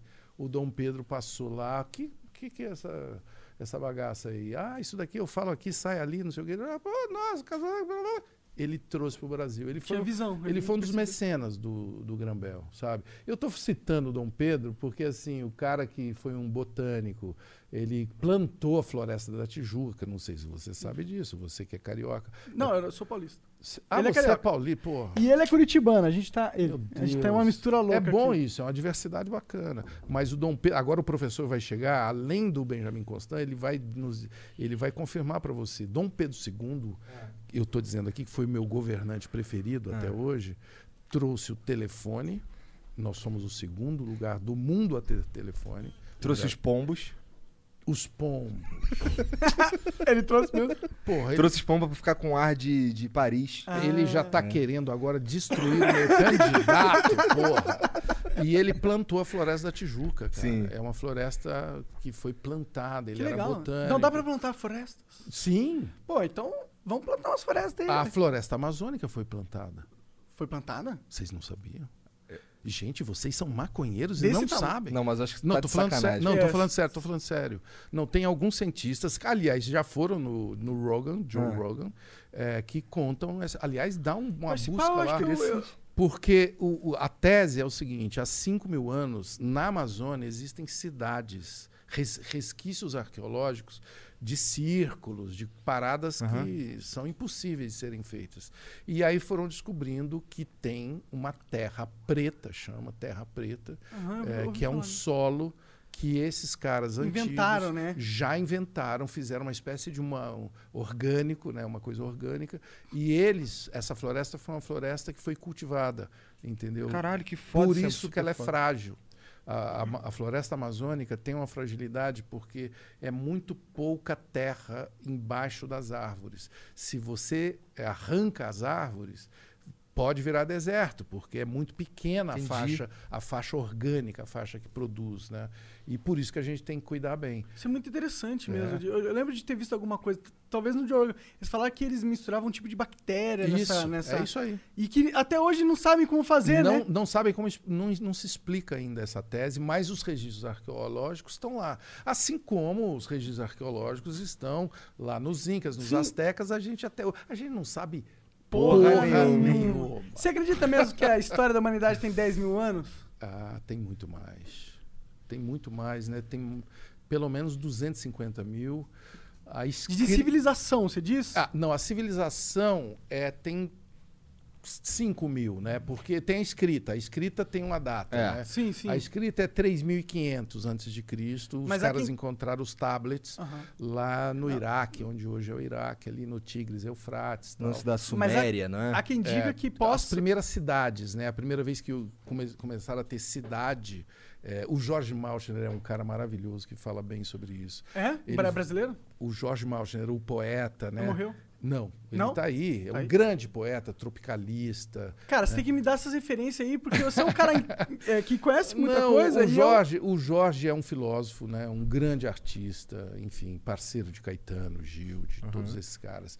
E além de tudo, um filósofo. Você né? acha que ele viria conversar aí? Poxa, cara, eu- o Jorge, vocês têm que trazê-lo aqui. Você acha que ele viria? Esses caras Eu viriam? creio que sim. Tem que convidar. O Jorge hoje, obviamente, tem uma vida mais reclusa. Tá, É, mais- ele tá velho, não sei. Ele está mais com uma idade avançada, mas hoje mesmo eu estava vendo ele falando na internet. Ah, e, e é o pai de Amora Maltner, grande diretora de televisão da Globo, que dirigiu a Avenida Brasil e tudo mais. Vamos falar com a Amora para ver se É. ela traz Pô, o Jorge aqui. Eu estou falando do Jorge porque, olha que louco, eu, eu assisti um curso, eu assisti, eu participei de um curso desses que os caras fazem em casa, assim, pra galera, eh, na casa da Débora Bloch, e, e organizado pela Amora. A Amora ainda não era essa grande, eh, fantástica, talentosíssima diretora de televisão. Enfim, ela já estava ali começando. Tava no caminho dela. Ela organizou um curso de filosofia que o professor era o Jorge Malcher, olha que luxo, na casa da Débora. E aí a gente encontrava, a gente nos encontramos lá e o Jorge explicou do Big Bang até hoje. Ele começou no Big Bang e veio vindo. Olha, Monark, você ia gostar Cara, eu aula. tô. Já me vendeu já essa ideia pra caralho. Não, e aí ele falou, na hora que chegou a civilização, que é o que você estava me perguntando, ele falou, e aí apareceram os grandes poetas, os engenheiros, que construíram os depósitos onde o pessoal começou a guardar comida. E aí, por quê? Comida que sobrava. E aí as cidades começaram a se formar. Teve o excesso né, de produção e o estoque. E aí as cidades começaram a ser formadas e tal, tarará. E hoje nós estamos aqui na internet. Estamos aqui falando É merda. muito louco como algo tão natural, né? Acaba sendo estopim pra coisas super complexas. né? A vida é algo muito foda. Você pira nessas civilizações perdidas? Você acha que tem uma chance da. Sei lá, 500 mil anos atrás tinha uma civilização pica humana, só que pum, acabou. E é muito tempo, se perdeu os resquícios. A gente falou, né, do Amazonas, Aham. né? É. Os incas, cara, como é que é possível? Né? As pirâmides do Egito. As pirâmides também. do Egito e do México. O México é um país fantástico. Não sei se vocês conhecem, mas Não. assim, a Não Índia, poxa, a Índia eu fui para lá o ano passado pela primeira Legal. vez, cara. A Índia é um país que na hora que você conhece a Índia, você fala assim, não. A parada é mais complexa do que eu pensava, sabe? quê? Porque são milhares de tradições religiosas, né? A visão que a gente tem da Índia é muito limitada, sabe? Imagina. E são várias. Ah, o budismo vem de lá, né? Várias E tradições. é algo muito E é um rico, país né? muçulmano também. Ah, ele é? É, tem grande parte Ah, de muçulmanos, né? E tem católicos, sabe? E É um país enorme, né? Tem É um 2 país- bilhões de, e, de e tem os hindus e tem muita tecnologia. Os caras são Sim. gênios da tecnologia, né? Inteligência artificial, e, enfim. Mas eu fui lá para desligar a cabeça.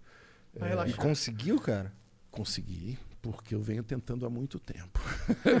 não, eu pratico meditação há 20 anos. Há vi- não, há 28 anos. Nossa, eu queria Caralho. começar essa porra. Peraí, 92. Quanto tempo faz 92? Ah, eu sou ruim de 92 matemática faz aqui. Da... Que ano que você nasceu? 28 90. anos. 90? É. E você tem quantos anos? É, 28, é 30. 30, então pronto, 28 anos que eu medito. E, e foi em 92. Mas você medita assim Hoje tu consegue se desligar do mundo? Se você Não, desligar completamente não, porque essa é a meta, né? Agora, meditação é uma coisa muito simples, é você buscar pelo menos uma vez por dia falar aqui é o zero. Aqui foi o momento que eu fiquei mais prestando atenção só Em estar vivo. na minha respiração. Hello, Discover here to explain our cash back match. Here's how it works we give you cash back for using your Discover card on the things you were going to buy anyway. Then we match that cash back in your first year. And that's why we call it Cashback Match. Now to recap and say cashback one more time. We match all the cash back you've earned at the end of your first year automatically. Discover. Exceptionally common sense. Learn more at discover.com slash match. Limitations apply. Fall is a season of gathering that brings us together with warmth and color. So whether it's a birthday, anniversary, or a special event, celebrate your friends and family with a gorgeous bouquet from 1-800-Flowers.com. 1-800-Flowers makes it easy to find your reason and brighten someone's day with exclusive offers and great values on bouquets and arrangements. To order today, visit 1-800-Flowers.com slash tune in. That's 1-800-Flowers.com slash tune in. E é, isso significa que você está prestando atenção no presente. No agora. É você estar aqui conversando, olhando para vocês e falando. É parecido, inclusive, com estar ao vivo, né? Só que é uma técnica que você tem que ter disciplina todos os dias. E eu só descobri isso depois de uns 15 anos. Você tem que fazer pelo menos uma vez por dia, mesmo que seja dois minutos. Porque naquele momento você fala assim: o meu zero possível aqui foi esse. Aí no outro dia você- o seu zero pode ter se deslocado um pouquinho para cá ou para lá.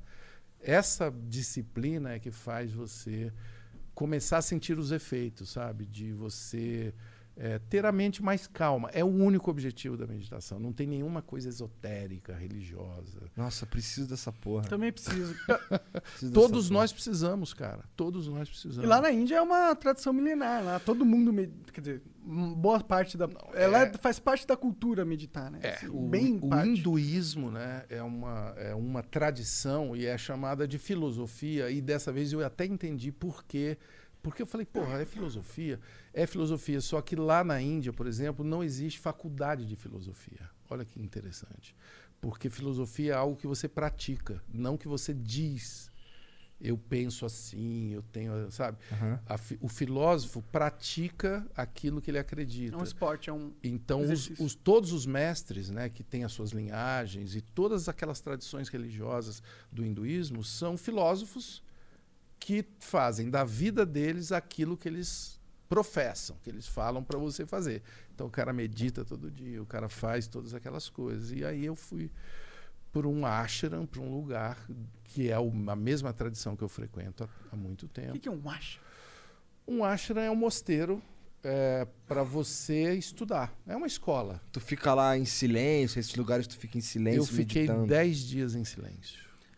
Isso que eu ia te E perguntar. sem telefone. Se tu já participou de um troço desse. Já- Já conversamos com uns dois ou três caras É.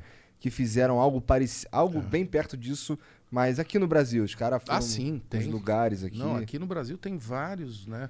Vários ashrams, ou mosteiros, ou tradições. Isso tem no mundo todo, né? E, e acho bastante importante falar disso, sabe?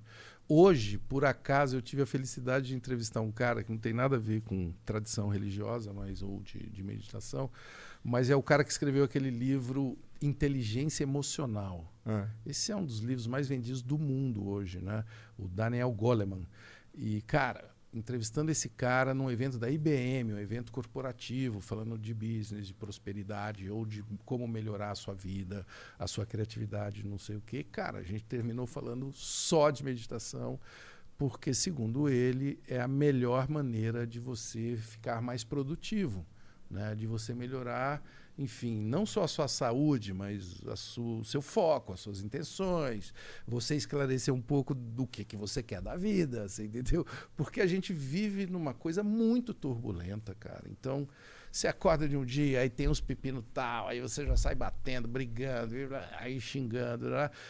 Você corre um risco grande. Daqui cinco anos, você fala: caralho, o que, que eu fiz nesses últimos cinco anos? É. Você entendeu? Verdade. Eu gastei muita energia e ela não Entra num foi. loop, no automático. Ela né? não foi para um lugar, né? E, e eu creio que eu não estou aqui dando uma de pastor, tá? Pastor evangélico. Aliás, eu não tenho nada contra pastores, mas eu creio que se a gente não encontra um tempo, pelo menos um tempo durante o dia, para falar este é o meu momento, é o momento da real. Eu vou aqui acalmar as minhas ondas mentais só para só para deixar um nível aqui, falar agora eu vou para cima, eu vou para baixo, agora eu vou para lá e vou para cá. Foda-se, mas você tem uma consciência de que aquele momento ali é o momento que você dedicou para fazer essa tentativa, sabe? É só uma tentativa. Tu faz o quê? Tu vai pro teu quarto, fica calado lá quieto um tempo, o máximo que tu consegue? Agora eu tenho um cantinho, sabia? É? É, eu sempre tive cantinhos improvisados e tal. Hoje eu tenho uma coisa que se chama puja, é um altar.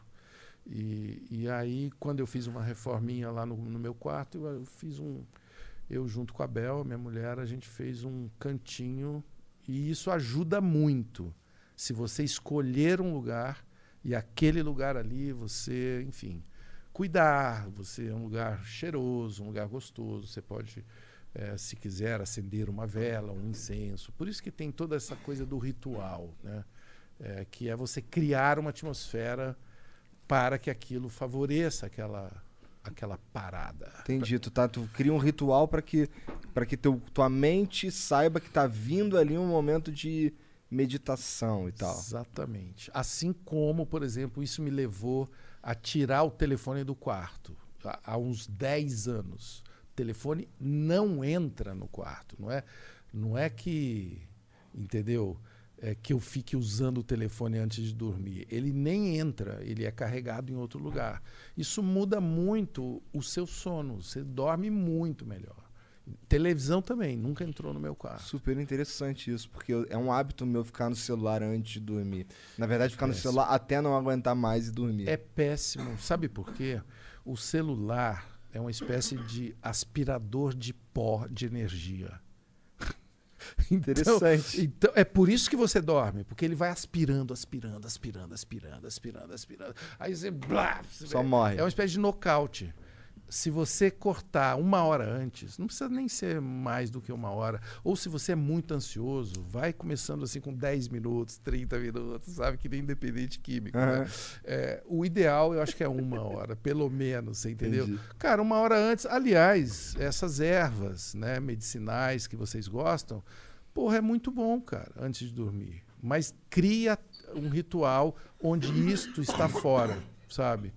Porque as suas ondas mentais vão para outro canto e na hora que você chegar na cama, cara, você vai estar numa outra. Sem falar que isso ajuda também a, a vida romântica. O pessoal anda trepando muito mal. Por quê? Porque o celular, celular. atrapalha. Claro, porra! Fica todo mundo ali clicando, likeando, não sei o quê. E esquece um do outro. Eu tenho ouvido reclamações muito graves por aí. E pra quando tu vai. Eu fiquei interessado nesse lance aí de. Ah. Porque assim, das outras vezes que eu ouvi falar desse lance de ficar isolado num lugar e tal, É. só meditando ou Ah. tentando se manter assim, né? Eu fiquei bastante interessado em fazer isso. Como é que foi a tua experiência lá, cara? Lá na Índia, de ficar 10 dias sem falar. Transcendeu. Foi difícil. Mudou alguma coisa em você? Mudou, mudou muito.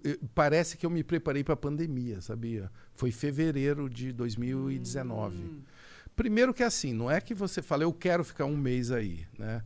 A aplicação para ficar nesse ashram é um ano antes e você tem que fazer um ano de práticas todos os dias para você ser aceito lá. Não é só sair de casa e ir pra lá comprar Não uma é passagem. só vai. comprar passagem. Aliás, você vai encontrar vários ashrams que fazem isso, mas é muita picaretagem. Né? Então, essa tradição é uma tradição super séria e, enfim, que eu já conheço há muito tempo e tal. E eu já tinha feito outros retiros, né? É, desse tipo, inclusive. De silêncio. De silêncio. Agora foi a primeira vez que eu fui no da Índia, que é aí a parada. É diferente? Muito diferente, porque aí é um, é um ambiente, primeiro, que foi construído né, Exatamente pra aquilo. pelos mestres Mil anos atrás. há muito tempo atrás. É uma linhagem que tem pelo menos 5 mil anos, Caralho. sabe? Aí você começa, assim, lidar com outro tipo Entendeu o escopo da filosofia. A outro vibe do troço tipo é de diferente. vibe. Então, assim, a vilazinha que tinha perto do Ashram, eh, que a- nem fazia parte dessa programação nossa, mas eu cheguei, eu, por sorte, eu estava lá no, numa festa da primavera, cara. Mas é um negócio assim. Eu nunca tinha visto nada com aquela força.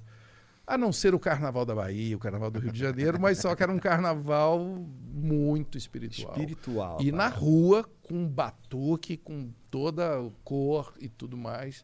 E, e com, essa, com essa história, né? Eu acho que a Índia é quando você bate de frente, assim, com uma história muito mesmo sólida, muito robusta, sabe? Mas essa, essa tradição aí, falando especificamente desse ashram que você Sim. foi aí, é.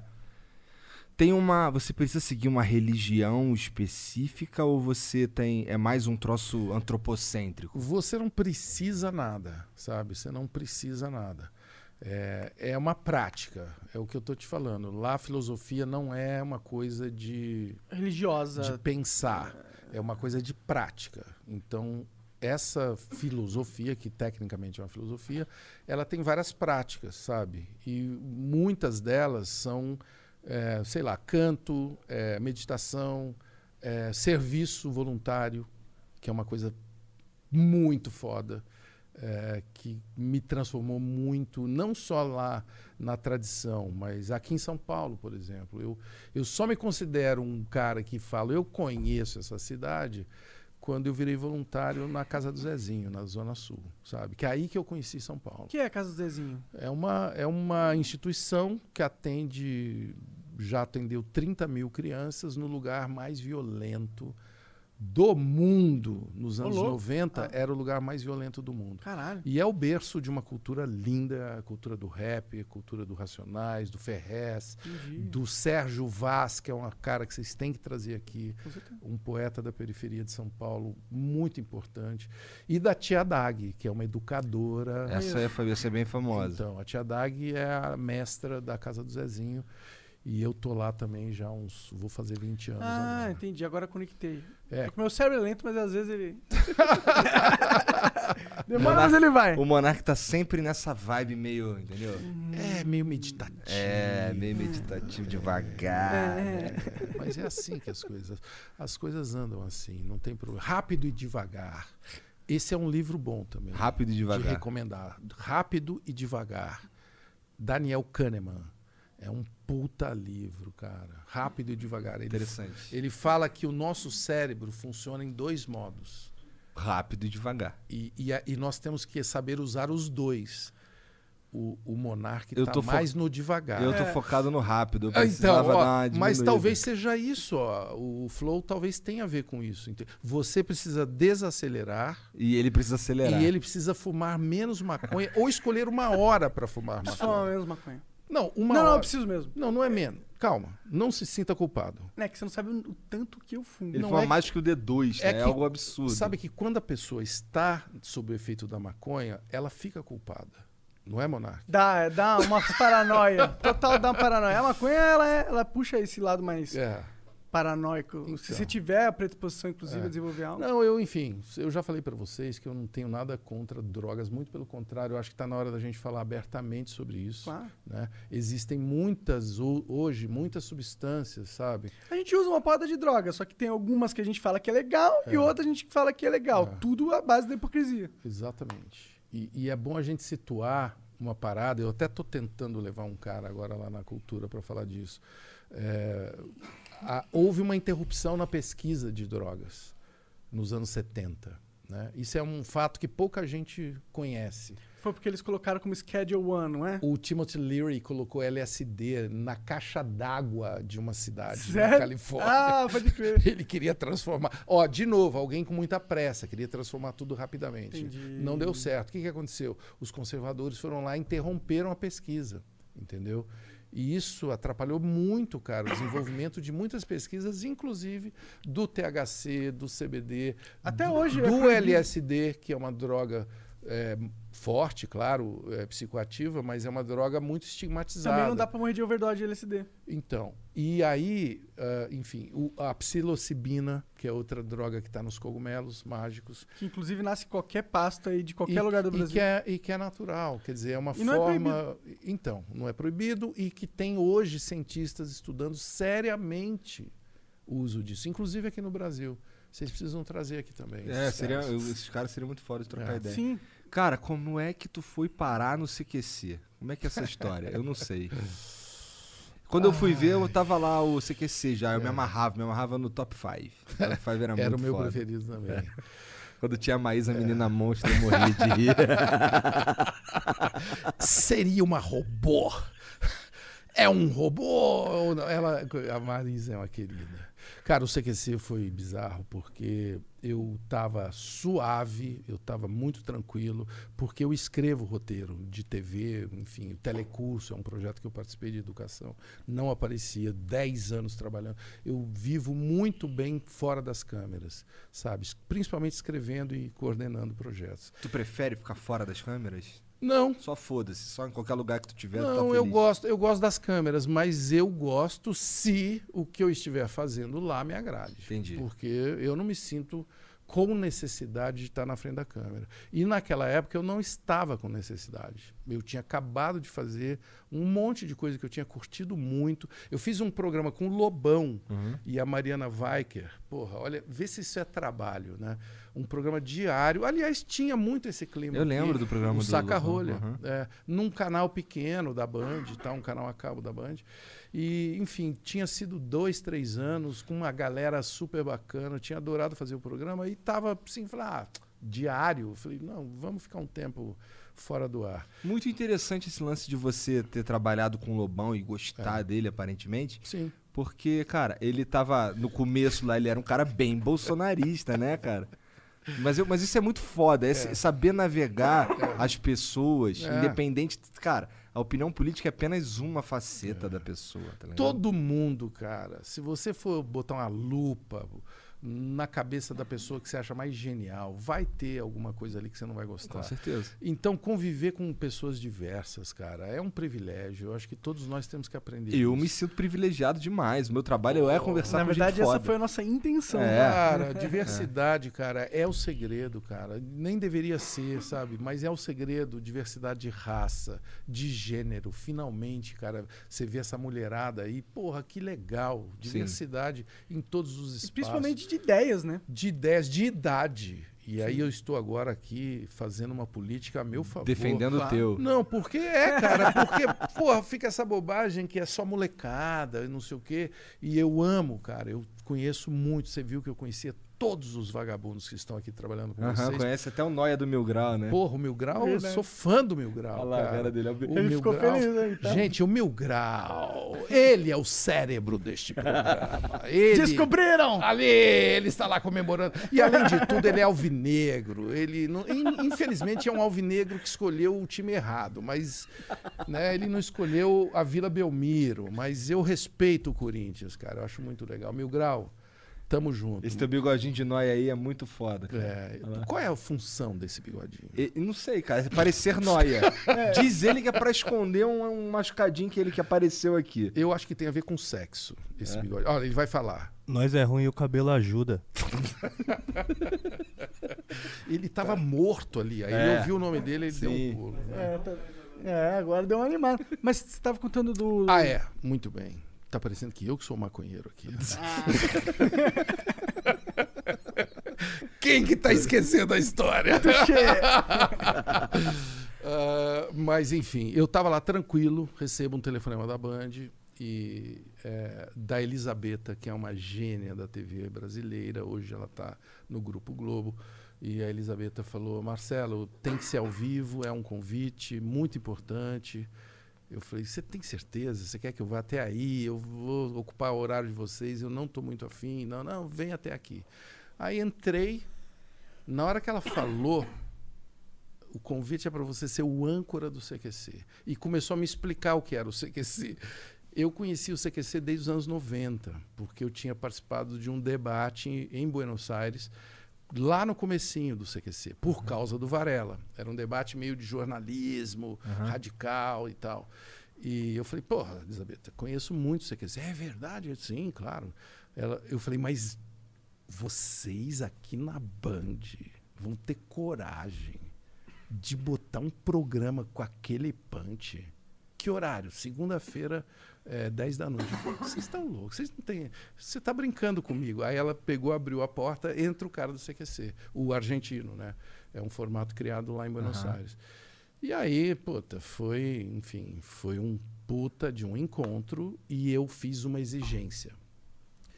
É, aí talvez tenha uma coisa da idade que ajuda, assim. Eu não fiquei na hora falando, "Ah, ah", né? Eu falei, eu, quem vão ser os roteiristas? Ah, estamos formando equipe ainda, não sei o quê, não sei o quê. Eu falei, eu topo se eu escolher os roteiristas. Aí, você sabe que argentino é um bicho muito macho, Aham. né? E aí eles não curtiram. Não, sim, não, não, não, não, e ficam tudo assim. Não, não, não, sim, vamos falar, não sei o quê. né? Enfim, eles acharam, me acharam assim um pouco arrogante. Não sei se eu fui arrogante, acho que não. Eu falei, não, Você pessoal. estava dando a sua condição. Não, eu falei, olha, eu só queria escolher os roteiristas, porque a gente não se conhece. Eu queria, eu quero sugerir, vocês estão chegando no Brasil. Eu quero. Faz até sentido, né? O Então, roteiro tá na né? mão de um cara que entende a cultura. Enfim, mas eles foram muito legais. é, e um beijo para o Diego Barredo, que é um cara muito talentoso, que foi o cara deles que veio implantar o programa no Brasil. Aí, enfim, eu mandei dois nomes, tá? Sendo que o primeiro nome, cara, na hora que eu busquei esse cara, que tinha era o roteirista do Saca-Rolha, o Alex Baldin, o Palito, o cérebro por trás de Danilo Gentili, depois ele se tornou, é um puta cara foda de criação. Na hora que eu eh, liguei pro, pro Palito, falei, Palito, tem um convite para você aqui que eu acho que você vai curtir. Hello, Discover here to explain our cash back match. Here's how it works we give you cash back for using your Discover card on the things you were going to buy anyway. Then we match that cash back in your first year. And that's why we call it Cashback Match. Now to recap and say cashback one more time. We match all the cash back you've earned at the end of your first year automatically. Discover. Exceptionally common sense. Learn more at discover.com slash match. Limitations apply. OMG. Your BFF's birthday is here and you don't know what to get her? No worries. 1-800-Flowers.com has you covered. 1-800-Flowers is the ultimate birthday gifting destination. For those who know, it's not about giving a gift. It's about giving the gift. Make every birthday brighter with exclusive offers and great values on gorgeous bouquets and arrangements. To order today, visit 1-800-Flowers.com slash tune in. That's 1-800-Flowers.com slash tune in. Puta, não vou poder. Não vou poder. Ele é tipo monarca, assim, ele tá sempre alterado Entendi. nas suas. Vai ficar enchendo o saco dos outros com essa tosse chata também? Exatamente. Aí, o- não, mas o palito é mais forte, as coisas que ele toma. Mas aí, o, o, o Alex falou assim, cara, eu já tô contratado aí para um projeto. Eu falei, onde? Ele falou, na Band. Você tá brincando? Qual? Não, não posso falar. Eu falei, vai tomar no seu cu. Ele falou, o CQC. Aí eu topei. Quer dizer, o cara que eu queria impor Aham, era, o cara, que, tava eles já tinham selecionado. Então eu falei, pô, Pode crer. convergiu. Agora formou e foi muito legal. Então, enfim, foi assim.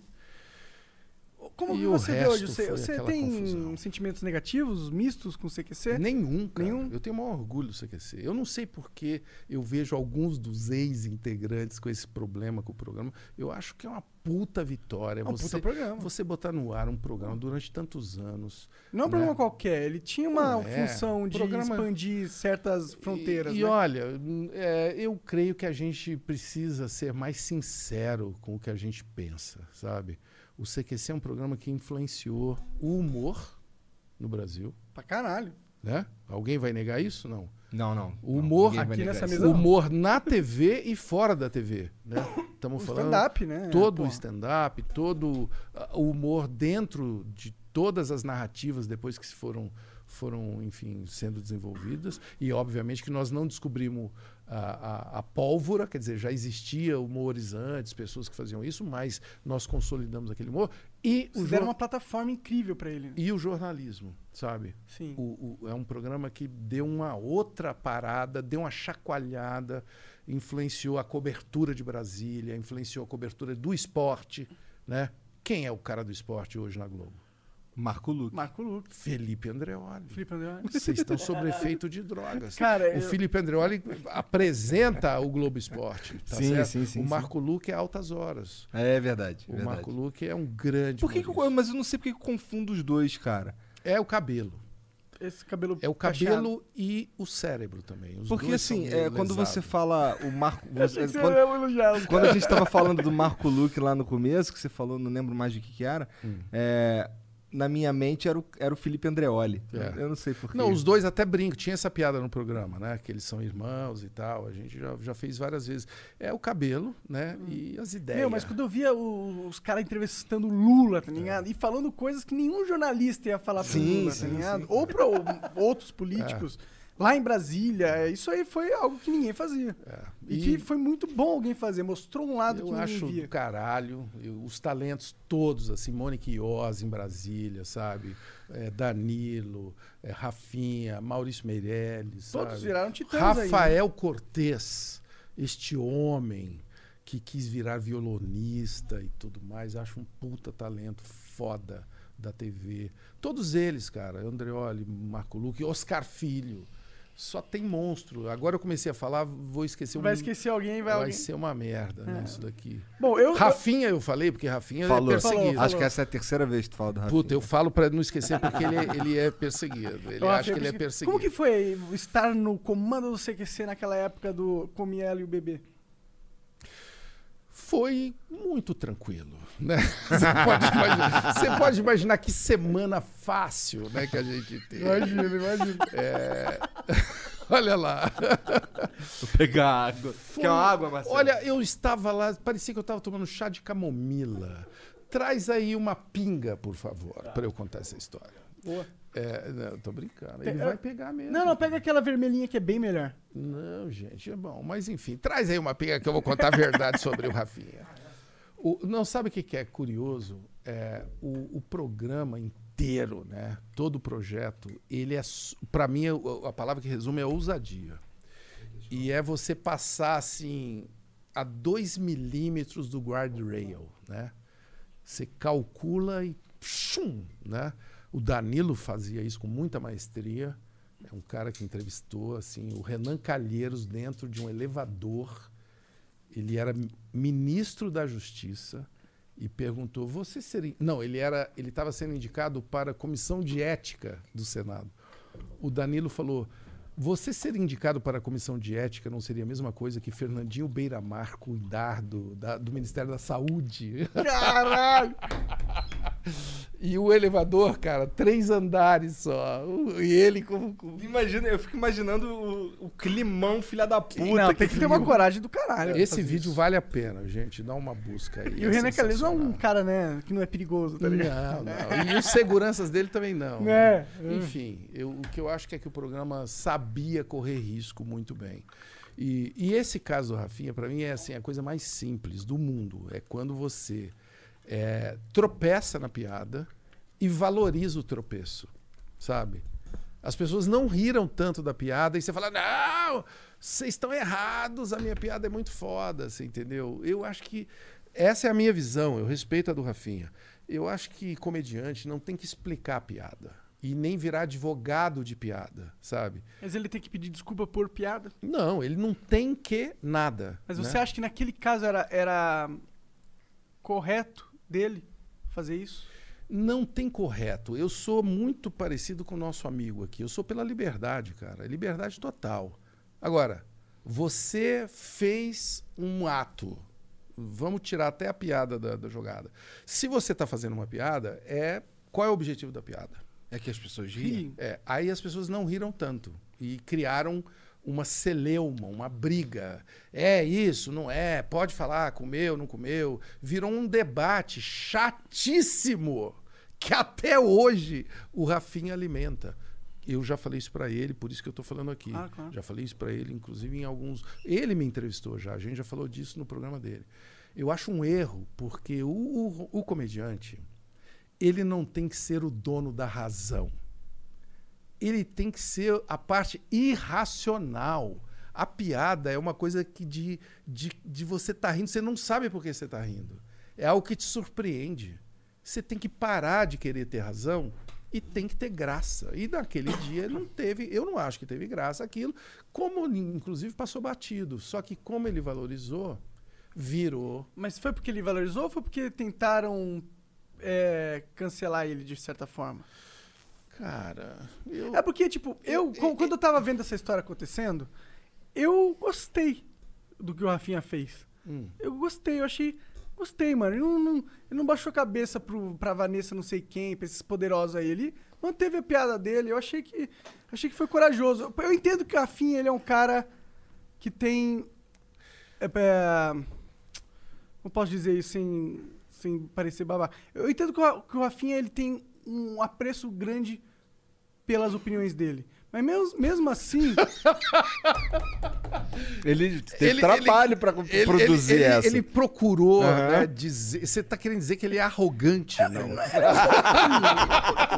ele tem um apreço enorme Cara, pelas então é exatamente isso que ele falou de um jeito bonito. Aí. De um jeito lindo, né? Então, De um jeito meio João Dória, assim. É, né? É. Explicou. Um com pouco todo- mais lento que o João Dória, mas com o mesmo efeito. Mas né? mesmo assim, mesmo ele tendo um pouco essa característica.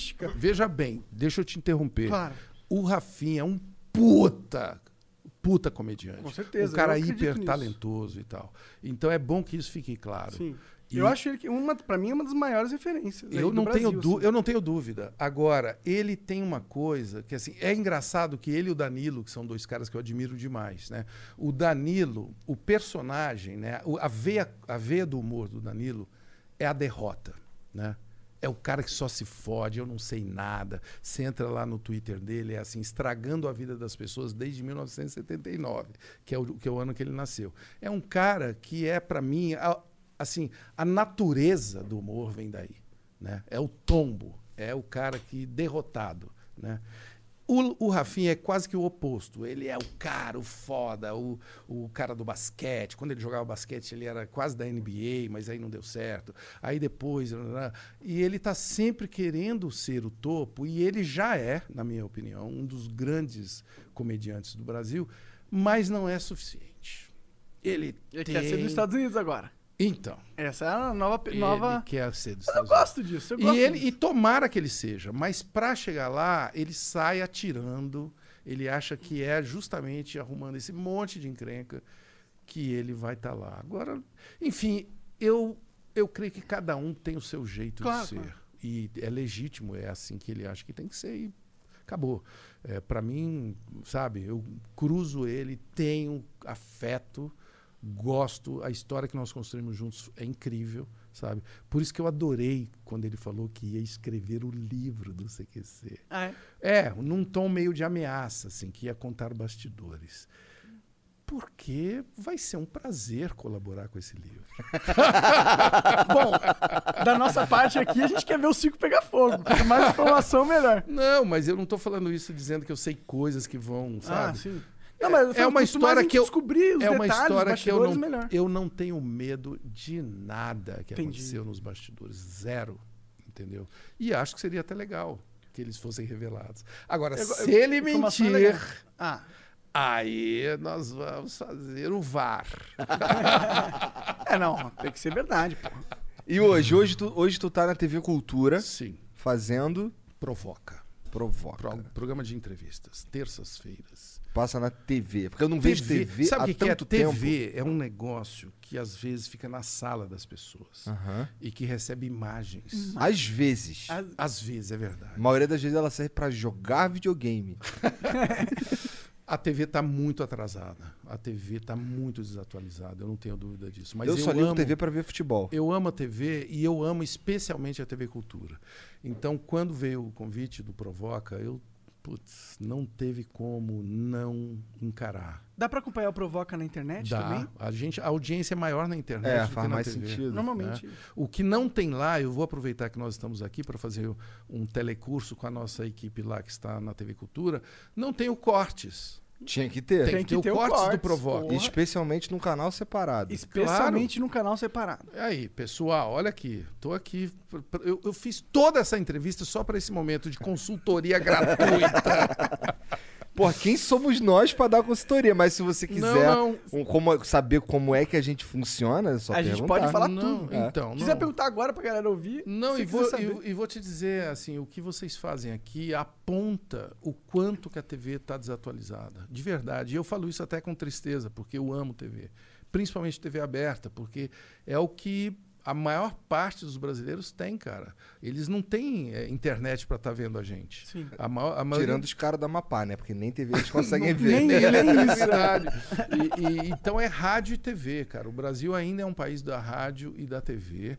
É claro que a internet, a penetração vai Claro, crescendo muito, mas principalmente cla- classes menos favorecidas, cara, é uma dependência total. Então, na TV Cultura, você estava perguntando, eu me sinto quase assim numa é, com uma faz parte da minha missão, assim, trabalhar com TV pública. O Ratimbum e o Castelo são são parte da minha história e, e que é história assim, não de antigamente, quando eu eu paro num posto de gasolina para botar é, o combustível, vem o frentista, eu não sou o cara do CQC, é o cara da cultura. É, pô, que nem o, o Ryan tava aqui É. hoje, quando você chegou aí, ele falou, caralho, porque, Porque sim não é resposta. Então isso não é pouco, cara. Você alguém falar de um programa que você fez há 26 anos. Você imagina que alguém vai estar falando desse programa daqui a 26 anos? Espero que a gente Eu ainda espero que a gente fazendo. ainda né? exista daqui a 26 anos, né? Vamos ver se Então- ninguém morrer, né, daqui então lá. é legal, assim, é uma emoção muito especial, sabe? Por isso que eu, é, só para fechar aquela história do Rafinha, eu acho assim, é ruim quando você joga o bebê e a água pela janela, Entendi. já para botar o bebê de volta na conversa, sabe? E eu vejo que às vezes muita gente que participou do programa fica com essa, é, você quer ser, fica assim esse mimimi sobre o programa e é uma puta história que nós É um construímos serviço à juntos. história, né? É, um, um- é uma história Ela não com precisa ser erros. lembrada negativamente. Tem erro? Tem, claro, mas, porra, é, o saldo é muito positivo, eu não tenho dúvida, não. Eu, assim, tenho muita tranquilidade quanto a, a isso, porque não sou eu que acho, assim. é, Não, exato. Fa- Falando Dá aqui. do- um Google nas universidades e vê o quanto que o programa foi estudado, o quanto que o programa é debatido. Sim, cara. E e- nós estamos aqui falando Eu, dele. Igor, a gente, a gente entende o CQC, tá ligado? O CQC foi, foi, foi importante pra gente. A gente viveu essa parada. Foi um, um programa ímpar, não dá pra discutir isso. Eu, achei, eu concordo com você, é ruim. Eu acho que o Rafinha, o Danilo, o Rafinha principalmente, que fica com. Eu vejo que tem um, uma, uma mágoa daquele tempo, Tem mas. uma mágoazinha. Mas, né? pô, o CQC foi foda pra caralho, mano. E tudo aquilo representou um momento foda da, da sociedade brasileira. É, enfim. não Cara, precisa. Cara, Só- tu viu só agora? Ele puxou teu saco agora. Gostei. Só pra- só pra- Tava tudo combinado, viu, pessoal? Isso é merchandising aqui no programa. Momento merchandising. Há quanto tempo que tu tá fazendo lá o Provoca? Dois anos. É, estamos na segunda temporada. Entendi. E aí ele funciona basicamente conver- conversando com os caras também. É uma conversa de 45 minutos. E, mas você é um filho da puta com o cara que tá conversando? Ah, você usou uma palavra muito forte. Tá. né? Eu sou um anjo, sou fofo. O nome do programa é Provoca, vai. É, não, eu às vezes sou, né? Eu assim, sei lá, já teve lá, a gente leva políticos tal. É, então eu quero saber do Haddad se a Venezuela é uma democracia. Entendi. Hora E aí demais. ele falou que é. Eu falei, Ele- falou que é. ele falou que é. Eu falei, Haddad, atenção. Por isso que eu vou ter Segunda chance. Segunda chance. Vamos lá. dar. Resposta A, sim. Resposta Vou- B, não, não. não, não. Então, Não, eu, eu vou ser justo. Ele falou assim: calma, não dá pra responder de forma tão simples. Não Eu dá. falei: não, não. Eu falei: não, dá. Eu falei: dá. Dá, porque a Venezuela é um país que, naquela época que eu entrevistei ele, tinha tanques passando as- em cima das pessoas na rua, entendeu?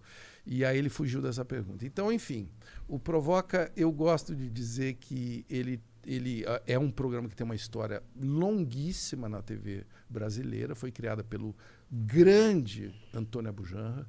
É um programa que teve 15 anos de história com a Abujanra. É, mais de 700 programas. Caralho. Todo mundo foi lá. Eu fui umas duas, três vezes. Então é um programa é, muito importante de cultura é, que a, a TV me chamou para continuar a trilha. né? Será é, que- não é fazer aquele, Vocês mas têm dificuldade de conseguir Claro convidados? que não, porra. É Porque- TV Cultura. Mas calma aí, cara. Porque assim, tu chama o Haddad e tu dá, umas- dá uma apertada nele Não, não, ali, né? mas é com muito carinho, sempre. Eu nunca. É engraçado, até como Varela e até no CQC, eu acho que quando você faz uma provocação, você não pode ter como objetivo o nocaute. Aham, E aí nós temos que falar de lacração. sim. É uma bobagem você querer ser o lacrador. O lacrador é o cara que termina o assunto, né? Lacra o envelope e a opinião dele é que vale, né? Que é um pouco aquela descrição que o Monark estava fazendo, que um cara que não sei o quê. Aham. Como é que ele descreveu? Um cara que lá. tem opiniões muito Ah! Mas como é que é? O cara que acredita muito nas próprias opiniões. Essa foi a maior sabonetada do Flow até hoje. Acho que Pois é, é. O, o porque eu programa é tão papo reto Eu e ele. Não, porque não sei o que. Parecia o Fernando Henrique falando. Mas sabe por quê? Porque o Rafinha fez uma boa pra gente essa semana. Essa é foda semana. chamar ele de arrogante. né? Mas eu jamais chamaria de arrogante. Sim, sim. Jamais. E eu não tô chamando ele de arrogante também. Não, ninguém tá chamando ele de arrogante. Mas ele fez o quê? Ele fez um carinho. Não, ele conseguiu pra gente uma conversa com o Verdun Cara, ele e me com o liga. Ele me... Silva. É, do nada. Sensacional. É. Aliás, porra, Rafinha, ele sabe disso. Ele sabe que não é ironia alguma. Ele sabe o quanto que eu admiro esse rapaz. Já falei isso pra ele. Ele é um algumas vezes. talento, assim, por mais que a personalidade dele E tenha é defeitos um- ou não. E, e outra, assim, para parar até de, de, apontar para o Rafinha, eu creio que tem uma, uma dor de crescimento, sabe? Isso aconteceu muito no CQC. As pessoas ficaram conhecidas muito rapidamente. Muito, muito, muito. Isso não acontecia antes. O CQC, eu brinco, é o primeiro programa eh, nativo digital. Porque nós já nascemos no Twitter. Antes do programa entrar no ar, a gente já estava lá dialogando, sabe? E durante o programa isso aconteceu muito. Eu aprendi muito com isso, com esse processo. Foi a primeira vez que eu vivi isso. Na TV, Digital. interagir digitalmente com a minha com o meu público ao vivo, né? Durante o programa a gente tinha muito isso é, e aprender com o público, assim. Isso hoje parece óbvio, mas quando a gente fez não era, cara. Então isso foi bastante relevante, muito relevante, entendeu? E aí, quer dizer, o crescimento do programa foi assim inesperado. No ano seguinte, Foi inesperado mesmo? inesperado. Porque o CQC fazia um sucesso, né? Não, Na Argentina.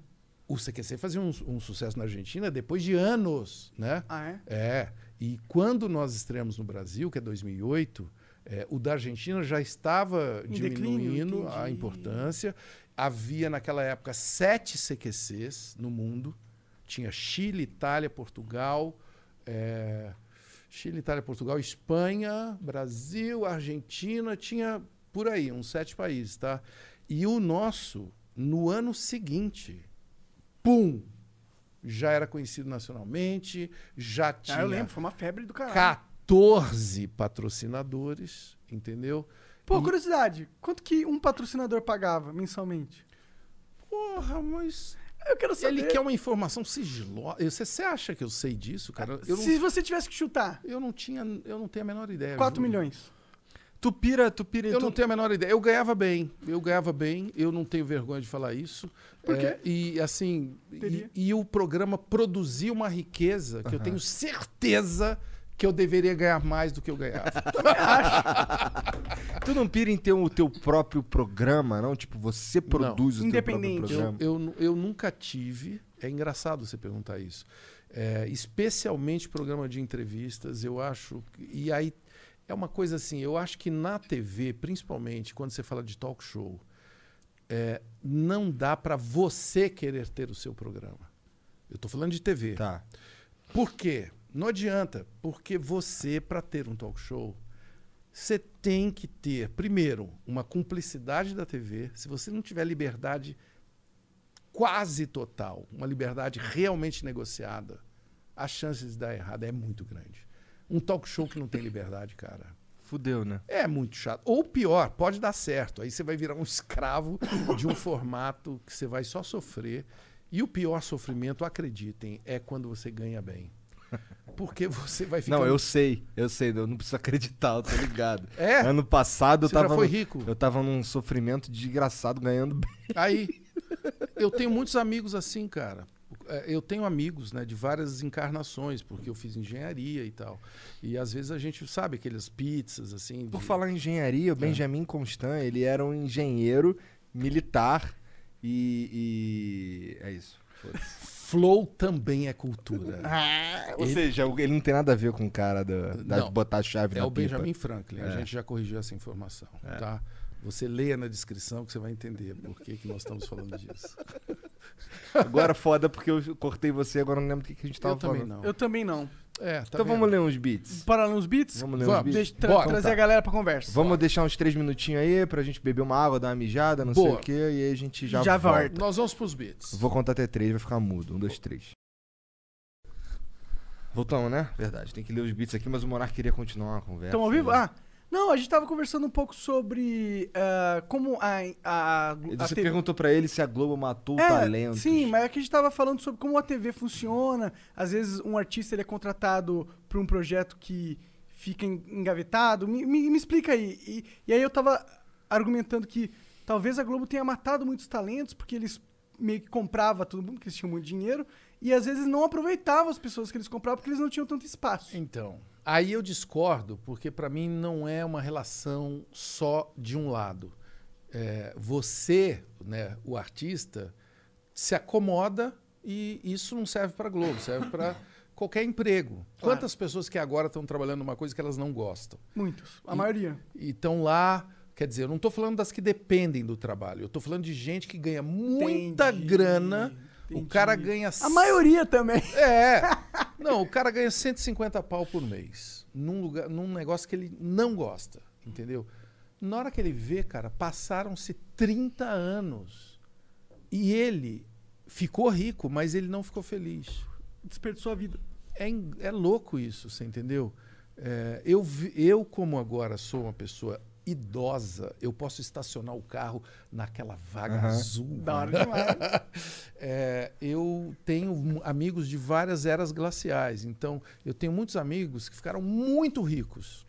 E aí, quando chega a hora da gente comer uma pizza, depois de 30 anos, 20 anos, 10 anos, sempre depois da última garrafa, encosta alguém em mim, geralmente um cara que já está muito rico, e solta a seguinte frase: Ah, mas no fundo eu queria ser como você. Eu falei, como assim, cara? Você faz o que você gosta. E você já falava isso na faculdade. Eu estou falando aqui de uma E um história cara que você real. conhece há muitos anos. Uma história real da engenharia. Que o cara foda. fala, você fazia, você já falava na faculdade de engenharia, eu virei editor de um jornal de humor. E foi quando eu falei, é isso que eu quero fazer. E aí eu fiz ECA, fiz, enfim, fui para Nova York, estudei na NYU, enfim, comecei a fazer um monte de coisa de comunicação. E aí vem esse papo, você faz o que você gosta e você já falava isso. Aí para esse cara, um dia eu falei, cara, eu lembro do que você queria ser. É mesmo? Você lembra do que eu queria? Você queria ser rico. E você conseguiu. Só que agora ele percebeu que não é suficiente. Pois é, não Aí é chato, cara. É muito chato. Quando o teu porque- objetivo é dinheiro, é, você tá, tinha que pensar melhor. Quando o seu acho. objetivo é dinheiro, sabe o que, que o pior que pode acontecer? É você você atingiu o É. objetivo. Exatamente. Porque, cara, você pode. Não, tô, não tem nada contra ganhar dinheiro. Claro. Mas você pode ganhar dinheiro e estragar tudo. Os seus amigos, as pessoas que você ama, a sua namorada, Seu propósito o seu vida. cachorro, a sua, você entendeu? Tudo aquilo que você gosta, porque você dá uma desviadinha e o dinheiro. Ele é sedutor, É né? energia. É uma coisa que te joga muito longe. Então, você pegou uma trilha errada e bum! E acelerou no Tesla. E na hora que você viu, você já está muito longe daquilo que você queria ser. Caralho, ele usou a melhor metáfora. Acelerou no Tesla e é exatamente. Quando tu Você já, dirigiu foi. Tesla? É incrível. Eu tava do lado, eu não dirigi. Eu dirigi pela primeira vez agora, o É? mês passado. É um negócio. A gente tem um amigo que tem um, que, cara, ele falou assim, ó, se prepara. Quando ele pisou, É. todo mundo fez assim, É. Não, é, absurdo, é, absurdo. Eles têm Eu fiquei enjoado, os modos, eles têm os modos de Sim. velocidade. Tem o delirante e tem o delirante plus. o cara apertou delirante plus. é bizarro, é bizarro. Você lembra qual que era o carro? Qual que era o modelo? É esse modelo, é esse Model 3? É o 7, é esse que tem sete lugares, ele é gigante. Aquele que abre as portas É, assim, é, o é. X, Model esse, X. Esse carro, a gente não deveria nem chamar de carro, né? Não, é uma É uma, nave, é- né? Não, é uma outra. Eu acho que é uma outra forma de, de- Porque eu nunca tinha dirigido. Eu já tinha pego um Uber, por sorte, eh, na Califórnia, e chegou um Tesla. E até o cara que estava comigo falou assim: Você já andou de Tesla? Eu falei: Não, então se prepare. Eu falei: ah, Parece um, sei lá, um Toyota. né? Aí eu entrei, achei que. Aí o motorista era goiano. Essa coincidência um foi goiano com um coletinho, não vagabundo como esse, aliás, isso não é um colete, esse é um bote salva-vidas, porque está chovendo pra caralho em São Paulo. Mas o cara é um goiano, e aí ele quis mostrar tudo pra gente. Ele falou, eu posso correr um pouquinho aqui na estrada? Ele rebaixou o carro, a gente foi voando. Aliás, sabe para onde que, a gente, que ele me levou? Ah. Pro YouTube, a gente tinha uma reunião no YouTube. E aí a gente pegou aquela estrada ali de São José para São Francisco, né? Cara, eu nunca tinha visto aquilo. Um carro. Aquilo não é carro, né? Um, Sem fazer barulho, é um. Enfim. Só que agora eu dirigi um Tesla. É, semana retrasada. Vai comprar um. Não, eu não. Eu acho que. Não. Não, Seja mais capitalista. não, não, não. Eu, não, não, não. Eu, eu amo Fórmula 1. Aliás, é uma das coisas que, enfim, eu conservei, gosto pra caralho, sou fã do Hamilton. E, enfim, gosto de tecnologia. Mas o Tesla, eu acho que não pratica a sustentabilidade. Eu, eu tenho vergonha de gastar o valor. de Entendi, entendi. Um carro que custa caro, é caro. 2 milhões de reais. Eu acho. Mas é porque, bom, Tem, tem Mas é o melhor carro do mundo, é né? o melhor. E eu- o mais seguro. é que esse carro lá, você entra no site e compra ele por, sei lá, não esse, não o X, É. mas, o, mas o Model 3 compra por 35 mil dólares. É verdade. Não é Lá não é tão insano. É, caro. você precisa ter o X também, né? Pô, Não, mas, o X- mas sabe qual é o problema? Você entra no site e ele me contando como é que ele compra o carro. É incrível, né? Como se fosse na Amazon É, comprar um como se livro. fosse um- é. É. E, só que aí você vai comprar, ele fala, mas você não quer ter um visor? ah, eu acho que é bom. Você não quer que a sua porta faça, não sei o quê. Porque é bizarro, cara. A gente foi num restaurante, né? Eu tava com esse meu amigo nerd fantástico eh, de Campinas. Eh, eu não vou falar o nome porque eu não sei se ele gostaria que eu falasse, mas é um puta talento e que me convidou para essa esse rolê. A gente foi no restaurante, né? Aí, e eu que estava dirigindo. Cara, a gente chegou no restaurante e falei, cara, e agora? Eu vou deixar no valet, o cara vai ter que fazer um curso, porque é um, é um carro sem motor. Ele dirige sozinho, é um É. negócio muito estranho.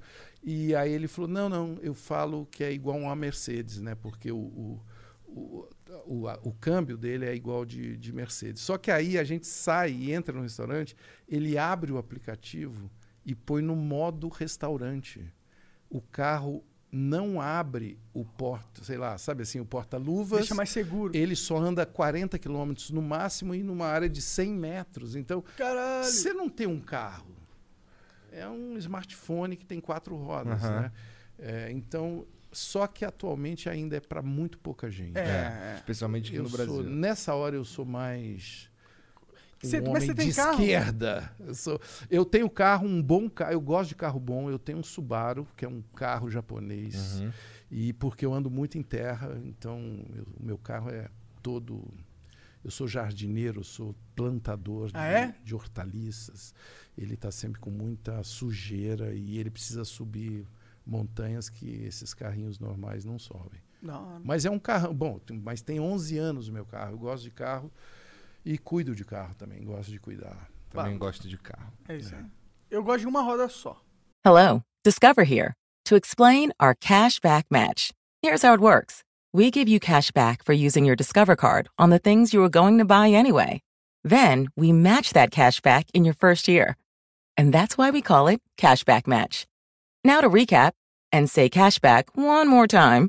We match all the cashback you've earned at the end of your first year automatically. Discover. Exceptionally common sense. Learn more at discover.com/match. Limitations apply. Fall is a season of gathering that brings us together with warmth and color. So whether it's a birthday, anniversary, or a special event, celebrate your friends and family with a gorgeous bouquet from 1-800-Flowers.com. 1-800-Flowers makes it easy to find your reason and brighten someone's day with exclusive offers and great values on bouquets and arrangements. To order today, visit 1-800-Flowers.com slash tune in. That's 1-800-Flowers.com slash tune in. Já viu ele andando no monociclo?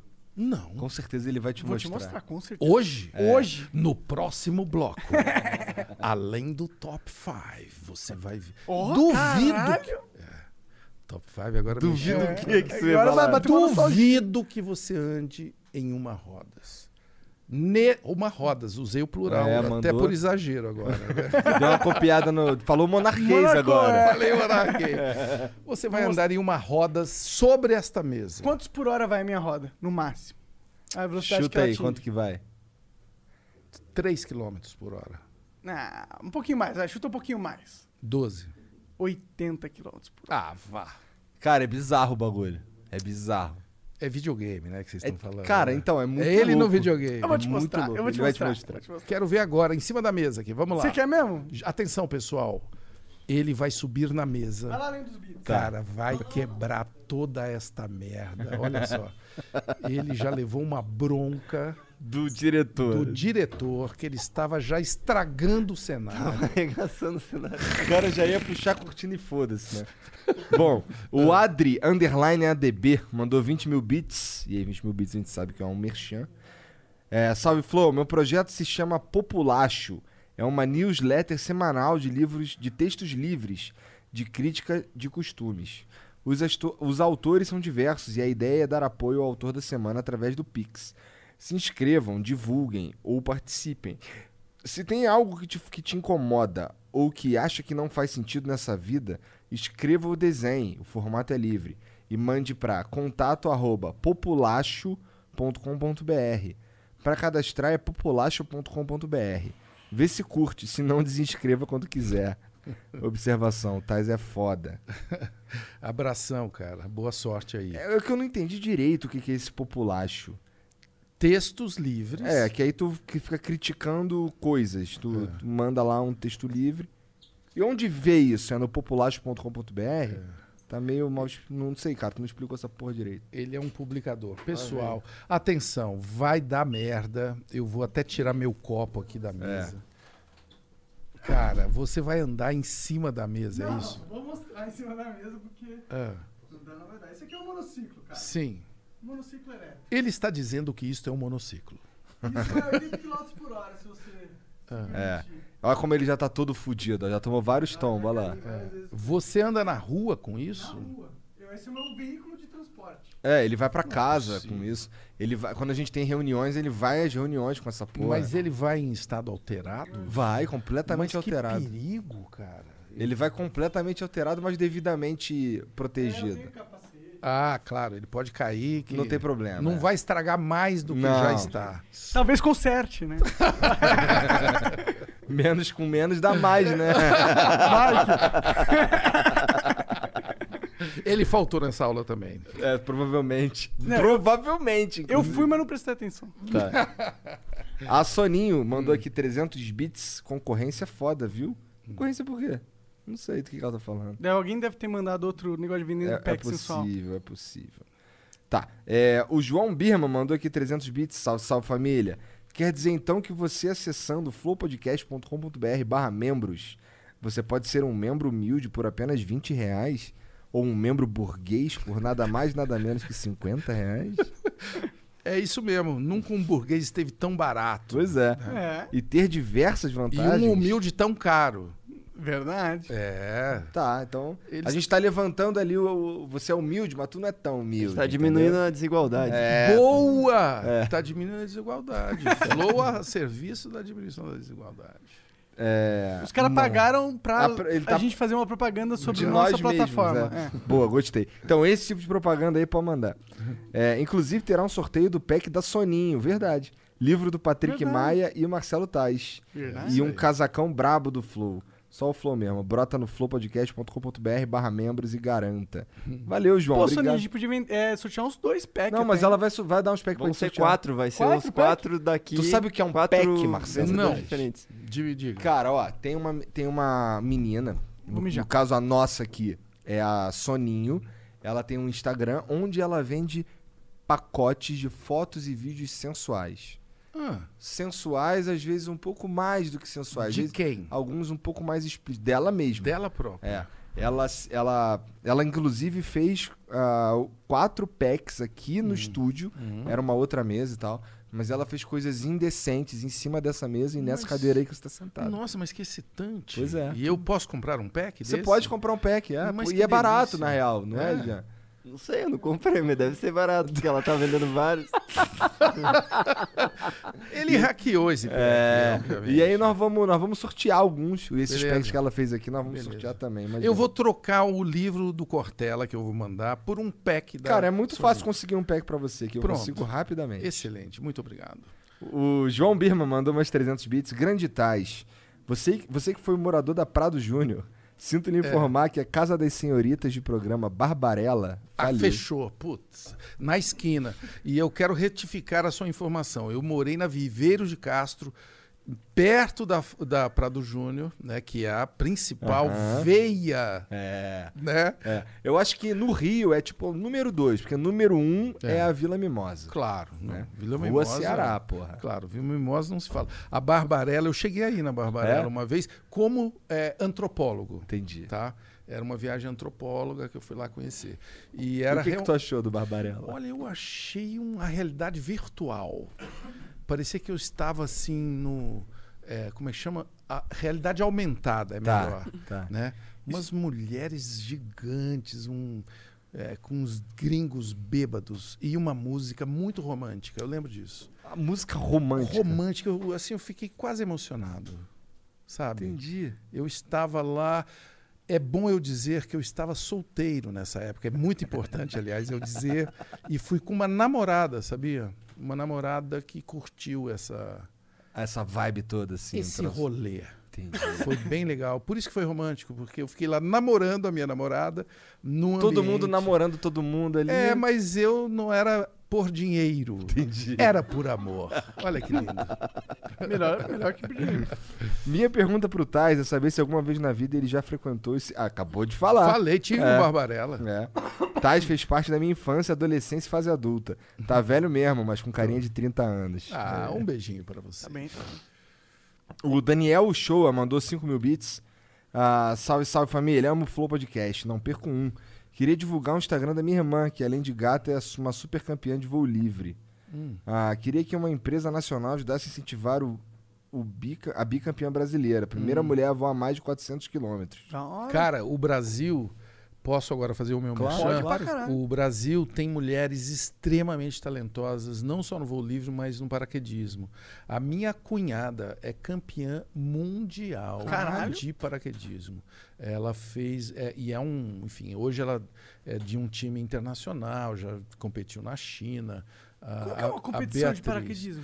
É de manobras, né? Aqueles voos, aqueles saltos coletivos que você faz aquelas Que figuras. foda, que foda. E ela é instrutora de paraquedismo e, enfim. a- Então o Brasil é campeão mundial nessa o Brasil é muito foda, inclusive na Olimpíada Militar, né? Ela acabou, o exército, né, fez aquelas convocou um monte de atletas para ajudar, ah, enfim, os atletas militares e ela competiu pelo exército, apesar de não ser militar, mas competiu e eles ganharam, cara, a parada Que da foda. da Olimpíada. Muito Como- ta- como- ela, ela, faz, ela tem um canal, ela tem Instagram, ela tem alguma coisa? ela tem. Ela não, mas o filho dela hoje está. Ele, é, ele saltou a primeira vez com 12 anos. Porra! E hoje ele é instrutor de paraquedismo na Austrália. Hum, caralho. Ale Ono, galera, procura aí No no, Instagram. Instagrams. Ale Ono. Como É, O, N, ono é o- O-N-H-O. E o Ale é um mega. e- sabe esses caras que pulam Referência. e fazem muita manobra sem puxar o paraquedas. Na hora e que tá filmam chegando. tudo. Eles têm filmes maravilhosos Que e tal. hora. Nossa, que assustador. Vocês não iam Legal. pular de A paraquedas? gente vai. Ou sabe quem vai pular de paraquedas comigo caso ganhe a eleição? Ah, Bruno Covas. Ele prometeu aqui ao vivo. caraca. Caraca, bicho, será que ele consegue? Bom, provavelmente ele vai ganhar, talvez, né? É. Então, se ele ganhar, ele vai ter que pular E de você nunca paraquedas. pulou? Nunca pulei. Puta, vai ser bom esse Tu já pulou? Eu, então, eu. A minha vida é muito longa para um flow. É eu mesmo? estudei, o meu colégio foi na aeronáutica. Eu fiz na EPICAR, Escola Preparatória de Cadetes do Ar. Foi, foi quando Tu me estudou na Epicar, cara? Estudei na EPICAR. Caralho, Eu sou o cara. aluno Ataíde 144, 75144. E, e os meus colegas hoje são brigadeiros, por isso que eu. Epicar era um. Era um Epicar é uma puta escola, É. até hoje, é uma das melhores escolas do Brasil. É a melhor escola militar do Brasil, foi agora receber esse título. É, uma- é um colegial, né? Só que você está lá sendo preparando preparado para ser ser, é, Oficial. piloto, piloto de caça. Então a elite da caça de voo, quem voa hoje é, no Brasil Foi passou por lá. lá. e depois pela AFA, evidentemente, Ah. que é a Academia da Força Aérea em Pirassununga. Você gosta das escolas militares? Eu gosto. Olha lá. Eu gosto e sou grato, porque eu estudei lá três anos. Né? E, e acho. Como Estudou eu, pra caralho pra passar na prova? Muito, muito, muito. Foi um dos vestibulares mais difíceis para eu entrar. E eu só fui para lá porque eu queria fugir de casa com 15 anos. Eu- Uma excelente motivação, então, né? Fugi de casa apesar de amar os meus pais e a cidade onde eu nasci. Era muito longe do mundo. Eu, eu queria, enfim, estar perto do mundo.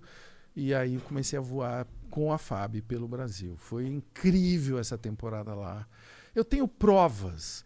Eu posso mandar um trecho. Eu vou falar, vocês vão falar que é mentira. Vai, agora, tá? fala aí. Porque é o seguinte: eu nunca pilotei, mas eu já voei muito com pilotos militares. Os caras são assim de outra de outro planeta comparado com pilotos de linhas Comerciais. comerciais. Aliás, tem muito eh, piloto militar que voa, que faz esses voos aí, porque os caras são elite mesmo, né? Às vezes o cara por alguma razão não continua na vida militar, vira piloto comercial. Conheço vários também.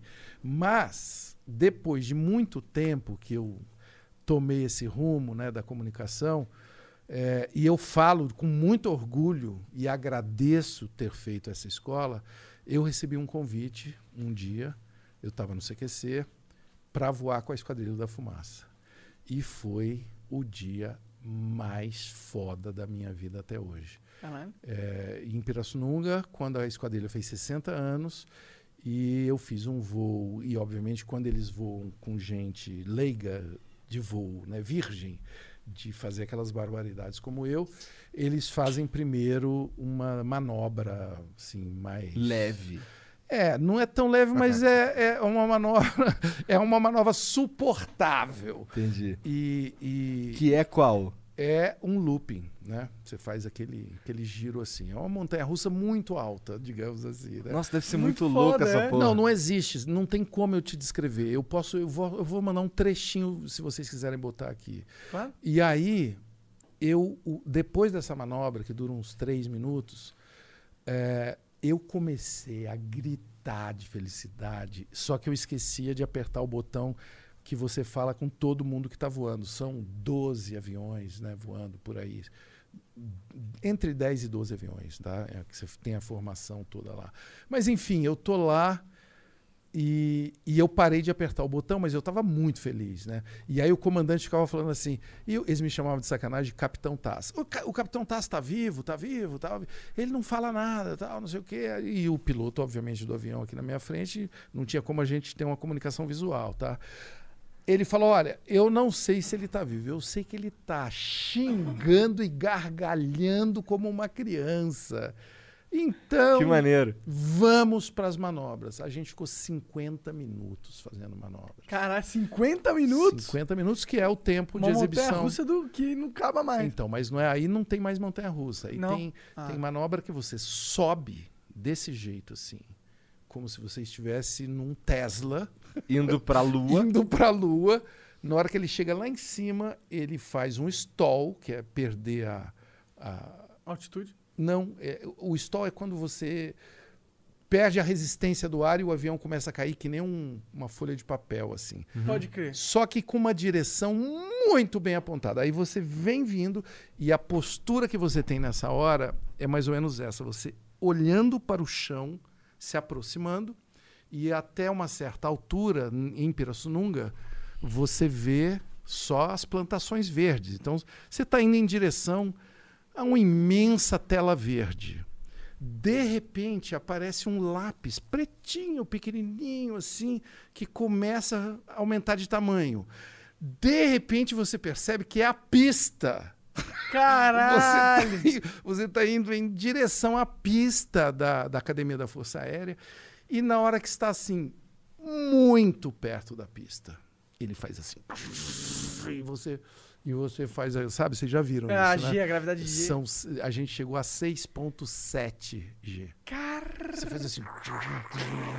seu osso derrete. E o seu sangue também sai do Você cérebro. desmaiou, chegou a desmaiar? Então, você desmaia por alguns segundos e você tem nas suas pernas bolsas de pressão que bombeiam o sangue de volta. Entendi. E Você acordar- isso, o piloto acontece com ele. Ele também desmaia? Ele não é, ele é treinado para isso. Entendi. Então ele é treinado a mesmo que tenha um pequeno Desmaio, ele tá segurando ele- ali. Não, ele ele já sabe que ele vai voltar em um milissegundo. Ah, sei lá. entendi, entendi. Ele sabe que é um. Ele é treinado. Tá acostumado com a experiência. Ele, é, ele faz isso. Ele é pica, vai. É a profissão do cara. Então, cara. nesse dia, assim, foi a minha. Caralho. Que da hora, mano. Esse é o antes e depois, sabe? É uma pena que não dá pra pagar pra passar por isso. Não dá. Não Eu dá, né? eu- Então, por isso por que é mais especial. Por isso É, que não isso que adianta correr apenas atrás do dinheiro. Exatamente, claro, cara.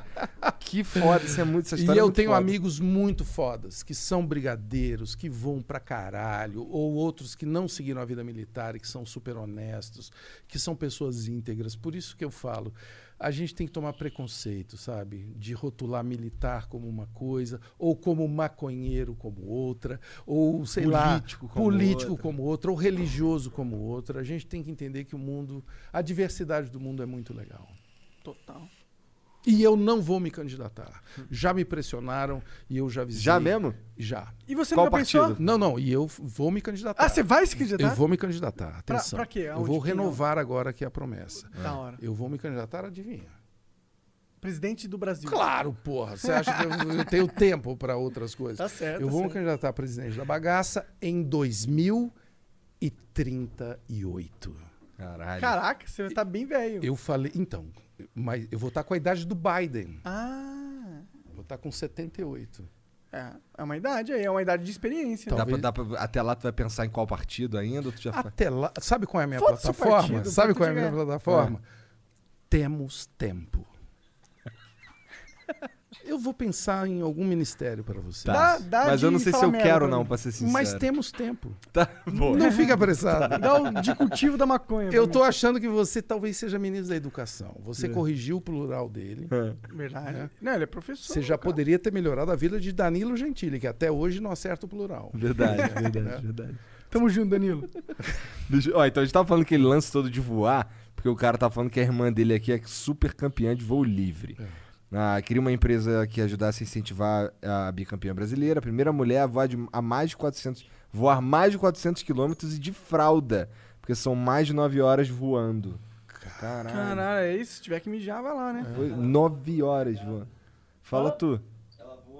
Ela voa toda cagada. É, já Deve pensou? É voo bizarro. livre, ela fala, ele fala aí, é voo livre? É, voo livre. Então deve ser o, o planador, É. não é não? Deve ser. É, o planador Deve é planador. fascinante. Nossa, eu queria muito ter um jetpack. Toda Pode cagada. continuar aí.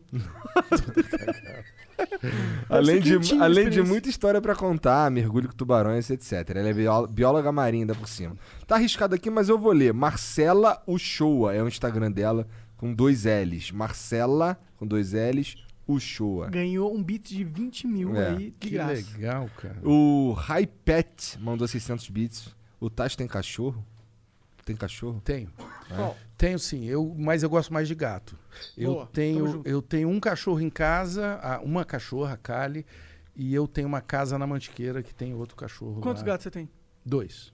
Legal, eu gosto desse número. Eu tenho um que não sai de casa e um que mora no bairro. Pode crer. É muito interessante isso, gato, né? Quantos anos tem o que mora no bairro? Ah, os dois têm mais ou menos a mesma idade, deve ser ali em torno de 5, 7 anos. Pô, que É legal. um gato normal ou um gato fresco? É, Não, é vira-lata, os, É. dois, Os dois. Boa. E são gatos da Mantiqueira, que eu trouxe da Mantiqueira. São gatos do mato, assim, Entendi. gatos muito safos. Mas eles Entendi. são dóceis? O, o que fica em casa, É mais. eu chamo de demônio. então não é mais, não. Os meus filhos ficam putos, o Miguel e a Clarice. O Miguel é super fã de vocês também. Pô, abraço, Miguel. O Tamo Miguel é, é uma figura. O Miguel tá estudando design de games. Quantos anos ele tem? Ah, Design Games, massa. ele tem. Quando eu for fazer meu jogo, você me passa o contato do É, Miguel o pra eu Miguel tem contratar ele. 19. Ele tá, tá muito feliz de ter escolhido aí, tá curtindo. Que foda, mano. E, enfim, e aí. o- Infelizmente ele vai ter que ir pros Estados Unidos. Ué, mas. Ou pra Europa. Se Ou- bem que dá pra trabalhar daqui. Dá pra, pra trabalhar remoto agora, né? É. Pelo jeito. É. Total dá. E, e só para completar a família, inclusive, a, a Clarice tem é, 15, 16 tal, é uma feminista maravilhosa, uma menina talentosérrima. O que, que ela vai querer ser, ela sabe? Não sabe ainda. Ela vai ser É, líder. tá cedo, eu tá não sei do que, talvez de gangues ou de não sei, de alguma coisa. Tu sente essa vibe nela? Ela é Próximo muito líder do líder. PCC Ela é leão. Eu sou leão, sabe esse pessoal que tem o signo Aham. que já fala que ele é metido e ele se orgulha disso, sabe? Entendi. O Rafinha, ele é. Ah, mas Ele é leão? Mas será? Diga qual é a. Diga o signo do Rafinha. Descreva. Bom, o meu é leão. o meu é leão, porra! Ah, eu posso. E o meu filho mais velho, o Luke, é, mora em Nova York e é advogado. Tem uma Da hora. dos três. Da hora demais. Muito foda. E trabalha com de liberdade de expressão Porra, e direitos humanos. Que foda. É muito foda. Pô, tu, tu tem três filhos então? Três. Pô, tu falou que tinha uma porrada de filho? pô. Ué, três é muito, querido. Você tem quantos? Muito é igual meu avô. Meu avô teve 22. Não, não, não. Não, não, não. Seu avô teve 22, porque depois de 3, É. pode ter 40. Até 2 é civilizado. Tá. Depois de 2, cara. Eu é tive, é eu o tive desconto. dois e depois eu operei pra não ter mais Aí, filho. Você parou em 2. É. Você Sábio, fraquejou. Fraquejo. Fraquejei mesmo duas vezes, que são duas meninas. Não, fraquejou, aí é o Bolsonaro que fala, hein? É, Atenção. piada ao Bolsonaro. Mas é, é essa alfinetadinha que eu tô dando aí. É, eu não tô nessa, não. Não, mas. Nossa, eu, eu queria ter, eu queria. Eu lembro que quando a minha esposa engravidou da primeira vez, eu dizia que eu queria ter um que fosse um menino, que porque eu, sei lá, ia fazer um monte de coisa com ele. Cara, quando eu descobri que era uma menina e depois que ela nasceu e É tudo demais. mais, cara, eu descobri que eu posso fazer exatamente a mesma coisa que eu planejava É, fazer com é o menino. demais, é Nada demais. mudou. E a porra, eu caralho, eu não eu acho que nossa, foi um presente de Deus, na verdade. Filho é muito legal. É. Eu acho que filho é. Quem, quem quiser entender o mundo só tem que fazer uma coisa: filhos. É, também É. acho. E Eu falo isso aqui toda hora pra esses caras, como mudou a minha vida, a percepção de mundo. é, é onde você vai aprender na real. É. né? E, e não é fácil tal, mas é muito foda, é muito legal. É muito foda mesmo. Tem maior alegria. De... Eu teria pira de, ver- de ter um filho pra ver a construção da psique humana com meu, meu, minha genética. Tendo o Monark como tutor. Imagina. Mas sabe o que, que é é uma legal. Monark? É que assim, filho, você não decide que você vai ter. Ele, ele chega, sabe? É, não sei se pra você foi assim, mas assim, É, pra mim, a segunda foi assim. A primeira meio que a gente já foi na- meio planejado. É, É, mas a segunda foi Porque às vezes você planeja e ele não vem. É né? verdade? Você fica tentando É. tal. E o filho, cara, ele chega. Ele arromba a porta e acabou. Aí a sua vida se transforma pra sempre. Se transforma mesmo. É doideira. Essa... Teu primeiro foi sem querer? Foi meio sem querer querendo, né? Eu já estava casado, a gente estava feliz, mas eu. Estável. Bom, eu tava. Não foi por querer, não. É, é uma história doida também. Eu estava morando em Nova York. é, Eu tinha, eu tinha. A Globo tinha me chamado, eu estava fazendo video show. Quantos anos você tinha? Eu tinha 25, 26, por aí. Eu já tinha feito Varela, a Globo me chamou. Eu fiz o video show, foi uma alegria imensa fazer. É, o video show naquela época, assim, era uma vez por semana e dava mais audiência que o Chacrinha. Eu lembro que eu ficava culpado de ganhar do Chacrinha, na Caralho. audiência.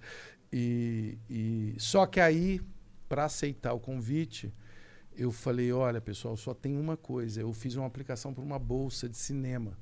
É, como assim bolsa? Eu falei, bolsa de estudos na NYU, né, que é uma puta universidade foda de cinema em Nova York, não sei o quê.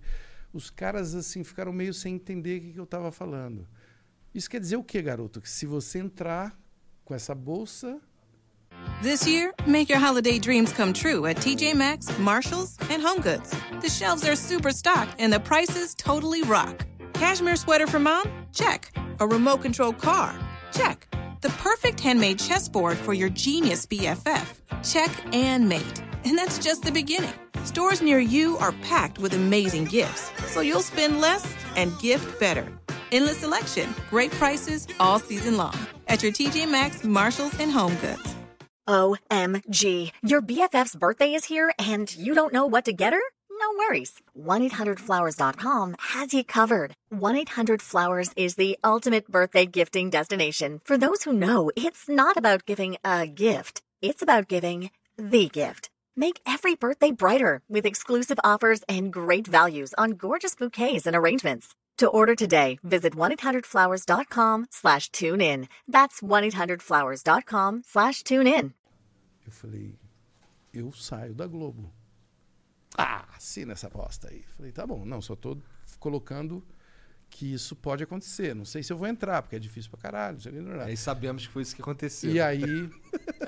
O destino te jogou eu, essa. Eu peguei e tive que fazer essa escolha difícil, né? De abrir mão de, de um, de um salário tal. Fui para Nova York, eu estava namorando a queridíssima primeira mulher, a Cláudia Kopke, que é uma figurinista dos filmes mais fodas do Brasil, sabe? Assim, tipo Tropa de Elite, Casas de Areia, enfim, séries do Guel Arraes na Globo e tal. A gente foi morar lá e a Cláudia ficou grávida. A gente, sabe assim, tipo, eu voltei pro Brasil desempregado com a minha mulher grávida. Caralho, cara. E foi difícil, assim, um momento de. Enfim, de muitas dúvidas, né? Eu acho Sim. que todo mundo passa por Ainda isso. mais que tu era bem jovem também, né? Muito jovem. É. E, e numa época que não tinha tanto emprego, né? Não tinha tanto mercado, digamos assim. Especialmente do que tu tava fazendo, né? De audiovisual. E aí eu voltei para morar em São Paulo, fiquei, enfim, um tempinho com aquela angústia. E aí Fernando Meirelles, o meu velho compadre, falou: "Olha, tá, tem um projeto aí, você chegou cheio de ideia de Nova York aí, um programa eh, que a TV Cultura quer fazer para criança, eh, não tem nome e tal". E aí foi assim que eu entrei no Ratimbum. Foi onde As coisas se eu tive encaixaram. uma reencarnação aí. Entendi. Muito Bom, foda. o. Deixa eu ver onde é que eu tava. Tá, tava aqui. O João Birman mandou umas 300 bits aqui. Taz, você acha que o que elegeu o Bolsonaro? Muitos falam que o CQC deu muito palco pra ele, fez ele vencer. O que você acha? Eu não acredito Eu vou dizer quem elegeu o Bolsonaro. Então, calma, que- calma que ele continua aqui no mesmo tempo. Se ele não tivesse todo o holofote do CQC, Pânico e outros programas, você acha que ele seria o que ele é hoje? Tamo junto. Quem elegeu o Bolsonaro foram os eleitores Cara, é verdade. né? brasileiros. Total. Eles não vieram de Marte. Eles são do Brasil. E se não fosse o Bolsonaro, ia E ser vou outro dizer mais. puta, na minha opinião. Quem ajudou a eleger o Bolsonaro foram os governos anteriores a ele. Porque teve muita gente que votou contra o governo Exato. anterior. Total. Exato. E não Eu, no inclusive. Bolsonaro. Aí. Então, e agora vem uma narrativa querendo encontrar o C... Imagina, porra, eu fico até honrado, cara. O CQC. Eu saí do CQC no final de 2014, quando teve a Copa do Mundo. E o Bolsonaro foi eleito em 2018. Então, cara. Eu me sinto muito fodão, cara. Sim, de alguém cara. falando que eu tenho a ver com a eleição do Bolsonaro, porque Mostra como foi impactante o CQC. Porra, mas vai ter poder lá na. Né? Não, eu, eu acho que o que acontece com o Bolsonaro é, um, é uma dinâmica de, ou, de muitos fatores. Não dá pra só pegar o CQC e falar que foi a parada. E outra, vamos parar com essa bobagem que deu palanque, porque todos, todos os políticos pilantras. Você acha que o Sarney não teve palanque na televisão? Na Globo, no SBT, na Record. Dá uma busca aí, né? Onde que ele imperou durante todos os anos. Então, dar palanque significa dar voz. Aí eu sou muito naquela vibe que você estava antes, assim. Eu acho que tem que ter liberdade mesmo das pessoas falarem, o, o baixo clero ser revelado. Ah, gostei do baixo clero. Ah, você quer votar no baixo clero? Vai se fuder mais quatro anos e vai aprender a votar melhor. Eu acho que é assim que se educa, sabe? A gente se educa como cidadão. É você que está pagando esses caras, que é o, é, é o congresso mais caro do planeta. Mas, você filho, entendeu? assim, é um teatro, Mais filha da ineficiente. puta, ineficiente, É. caro pra caralho. Então, então tem- para de procurar culpado. Você viu? Você percebe que é sempre terceirizado. É o programa tal, é o CQC, é o. é, Cara, a gente tem que entender que quem muda as coisas é cada um de nós, cara, cidadão. É isso. Vai, é o eleitor. Tu que é foi o- enrolado, porra. É, você caiu nesse conto, otário. Né? Desculpa, um beijinho, não tô falando. O Daniel Show mandou mais 1.200 bits aqui pra falar pra seguir a irmã dele lá, Marcelo Show. Já falei, cara. Não era pra falar, porque quando, quando, tu, quer que eu, quando tu quer fazer anúncio de alguma coisa aqui é 20 mil bits. Mas eu fui maneiro aqui contigo, Marcelo Show. O OstXN Lei mandou 300 bits e não falou nada, com o nome escrotaço. O Como cara não falou nada? Só mandou 300 bits aqui, não falou nada. Mas obrigado, obrigado pelo dinheiro. O nome é escrotaço. Bota o nome que dá pra ler, porque esse aqui é difícil. O canal Casa de Nerd mandou 300 bits. Salve, salve família. Um abraço pra esse gigantesco e talentoso comunicador que inspira tantas pessoas. Obrigado, Monark. Caralho. A cara dele, que maravilha. Não esperava por essa. Mas ele mandou aqui, ah, zoeira. Ele quase explodiu. É. Na verdade, me referi ao Tais. Essa incrível. Ah, Agora tá certo. Está incrível o Provoca na TV Cultura. E tem uma pergunta: você voltaria ao papel do Telekid para um episódio comemorativo? Como desenho animado, eu acho que eu curtiria fazer um desenho animado. Dublar um desenho animado? É, do personagem. Uhum. É, eu curto essa ideia. Ou até game, enfim. Eu, eu curto demais esse universo é, de narrativas virtuais, sabe? Acho muito legal. Eu fiz, o, eu fiz um game no Museu do Amanhã chamado Humano, que é bem legal. Como que é esse game?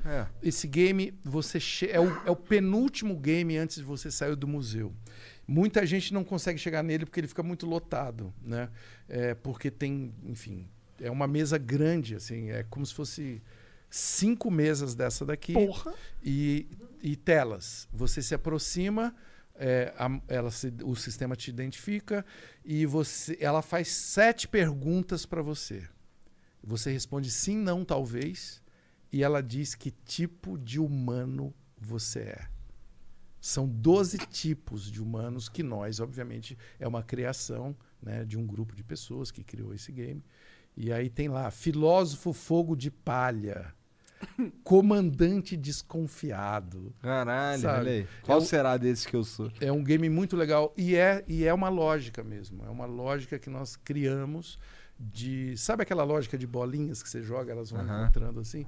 É uma lógica que realmente é meio. revela um pouco da personalidade da pessoa. No, no Museu da Manhã. No Museu da Manhã. Onde E fica esse museu da mãe? Em São Paulo? Fica no Rio. No Rio? É aquela charuto que entra pra É. dentro do mar, porra. Cara, eu sou. Não é possível que ele não saiba onde é o Museu da Ó, Manhã. pensa, pensa no nerdão que ficou a vida inteira no quarto. Mas no quarto tem uma coisa chamada internet. Ah, mas aí eu ia procurar os jogos, né? Não, o Museu da Manhã é da hora. É muito legal. É uma experiência E muito é algo bem. É novo. Porque você acha que É no novo. Museu da Manhã ele surgiu pouco tempo depois. Assim, na É verdade. 2000 um pouco- 2015, 2016. É, um pouco. Mais, mais ou menos na época que eu saí do Rio. É. Eu lembro que a minha esposa, depois ela voltou ao Rio, foi ao Museu da Manhã, do É. Amanhã com as minhas filhas e tal. É lotadaço. É- agora não, mas agora é um museu muito concorrido. O Ledo Caio mandou 600 bits. Fala, Tais, porque sim é ou não é resposta? O que não foi. é resposta. Eu estou falando isso há muitos Há anos. muitos anos, cara. Não entendeu? O que foi o Castelo Ratimbu na sua carreira? Grande abraço pro Igor e Monark, grande trabalho no Flow.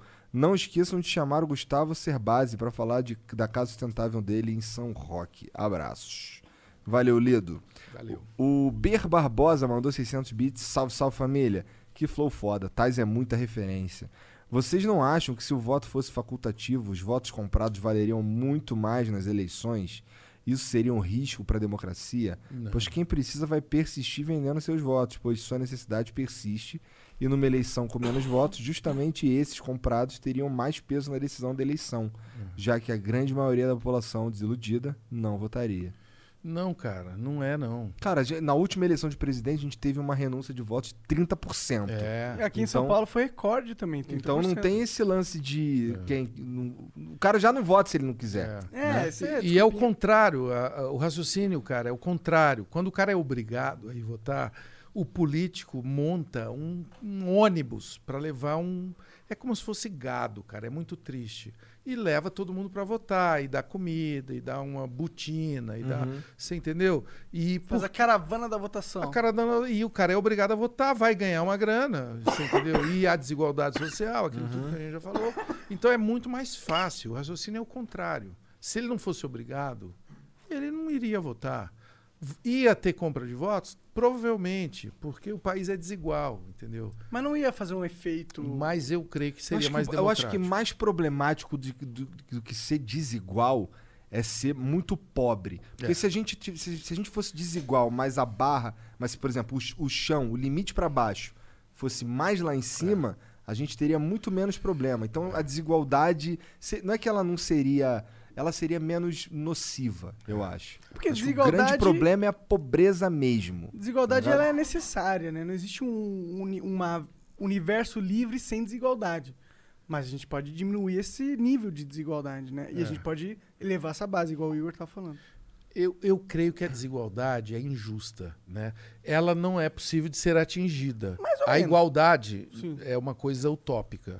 Sim. Mas a briga por ser, eu acho que o- a briga nossa, pelo menos a minha, é por igualdade de oportunidades. Aí sim. Entendeu? Isso seria. E- e- eu mas não é o que acontece. Essa é a meta. Eu acho que essa devia ser a meta. É. Mas mesmo a igualdade de, de oportunidades nunca vai ser é, suprema entre todo mundo. É, porque, por exemplo, a minha filha, eu vou fazer de tudo para ela estudar nas melhores escolas e daí vai ter contato com os caras que já são foda de alguma maneira e tal.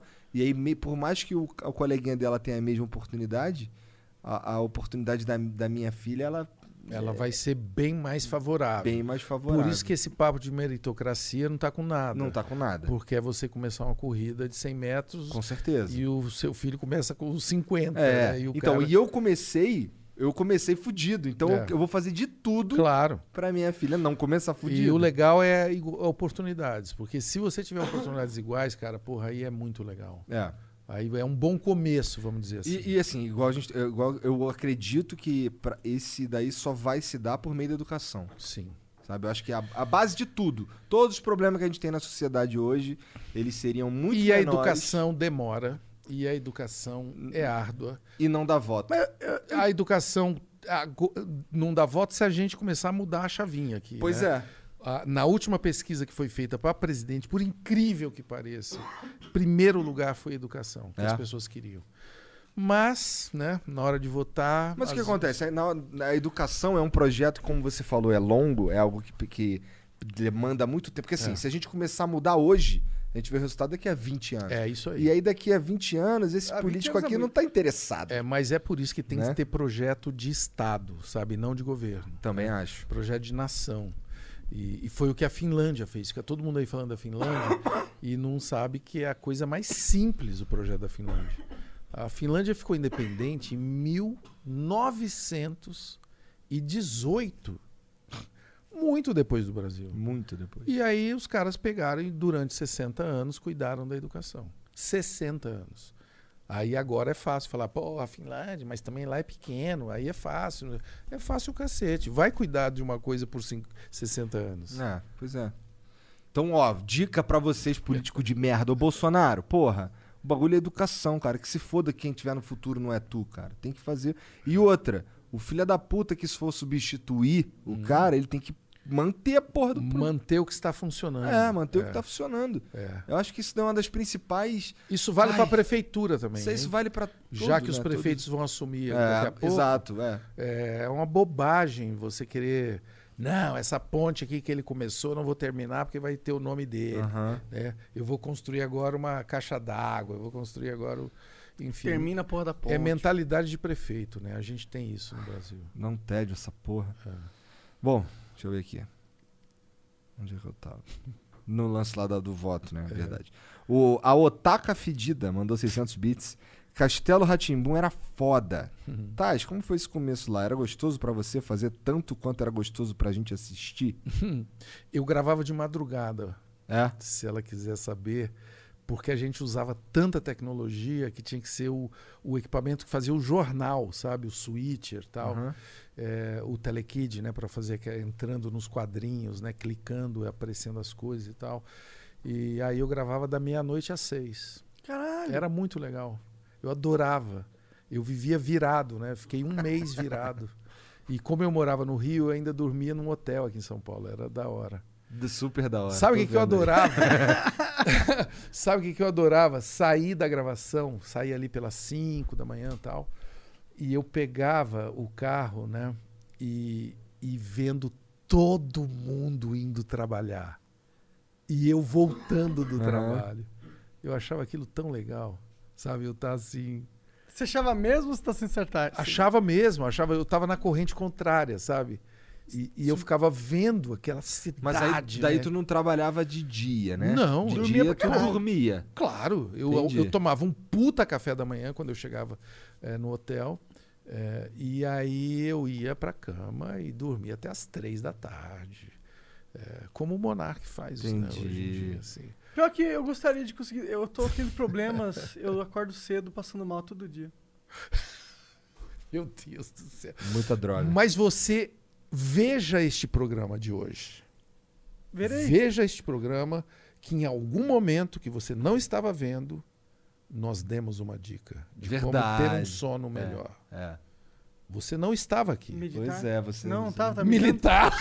Não, meditar. Ah, meditar, meditar. Cara, entendi militar também. Eu também. Ah, eu falei muito embolado. Meditar, deixar, deixar Era o celular. meditar mesmo? Deixar o celular É. Fora tava do aqui, seu pô, quarto, tava aqui. cara. Eu tava aqui. É. Eu tava, meu corpo tava aqui. Eu tava, eu tava com presença aqui. Tem que deixar o celular fora do seu quarto, cara. Pelo menos uma hora antes, É. entendeu? Tá e, bom. e a maconha não pode ser 24 horas. Droga. Tem que ter um ritual. É, um cantinho ali pra um você. cantinho que você vai lá, porque vai perdendo, inclusive, o efeito. Total, cara. vai. Total. Você entendeu? Você tem que ter as nuances. Você tem razão. Cara, o Monark, ele, ele, ele usa a parada, a cannabis, de É. tantas formas diferentes, né? Ah, é? Ó, tá vendo? Aquilo ali é.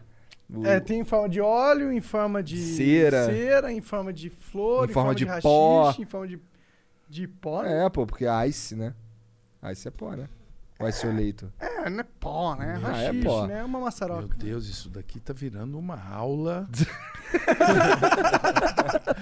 Para quem Mas é, é isso, Thais. Obrigado demais por Cara, vir aí, cara. Obrigado do por aceitar caralho. o convite. Gostei demais, parabéns. Vocês são ultra talentosos e estão se comunicando com gente muito que precisa muito dessa desse papo reto, cara, com liberdade. Cara, esse, esse papo que a gente teve aqui é, para mim, um modelo de um papo legal que eu queria ter toda vez. Verdade. E é por isso que eu acho que eu gosto de conversar com os coroa, cara. Eu gosto de conversar com meu pai, tá ligado? Eu gosto de conversar Gostei com... dessa. É porque, cara, você, Mas tem, é- você tem muita é. coisa, você tem, você já, você conhece o mundo, tá ligado? Você Não. Não, Eu veja, a- você, você tem uma, su- a eu, sua visão eu de dei mundo. mais trombada do que. Mas tudo bem. Não mas isso é importante. Mas isso é isso, importante. isso, pra esse formato, ajuda A minha bastante. lataria está mais amassada, então eu, eu posso me dar a Aham. esse luxo, entendeu?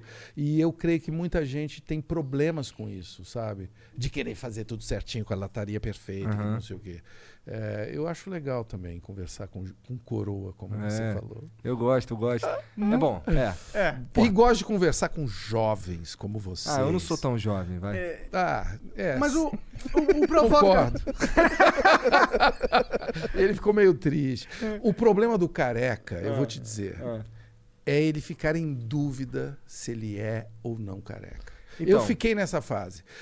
A hora que você decide que você é careca, Ah. cara, é uma delícia. Não, eu decidi que eu sou cabeludo, por isso que eu fiz um implante. Então, você tá tentando ainda. Não tem, assim, é É que, ó, cientificamente. Teoricamente vai agora. melhorar. É. Então, é Dizem tudo que isso. vai melhorar. Aí ele fica sofrendo, porque ele ainda não é, não sei o quê. O dia que você fala assim, caralho, Sou eu sou careca." careca e gostoso, como eu sou.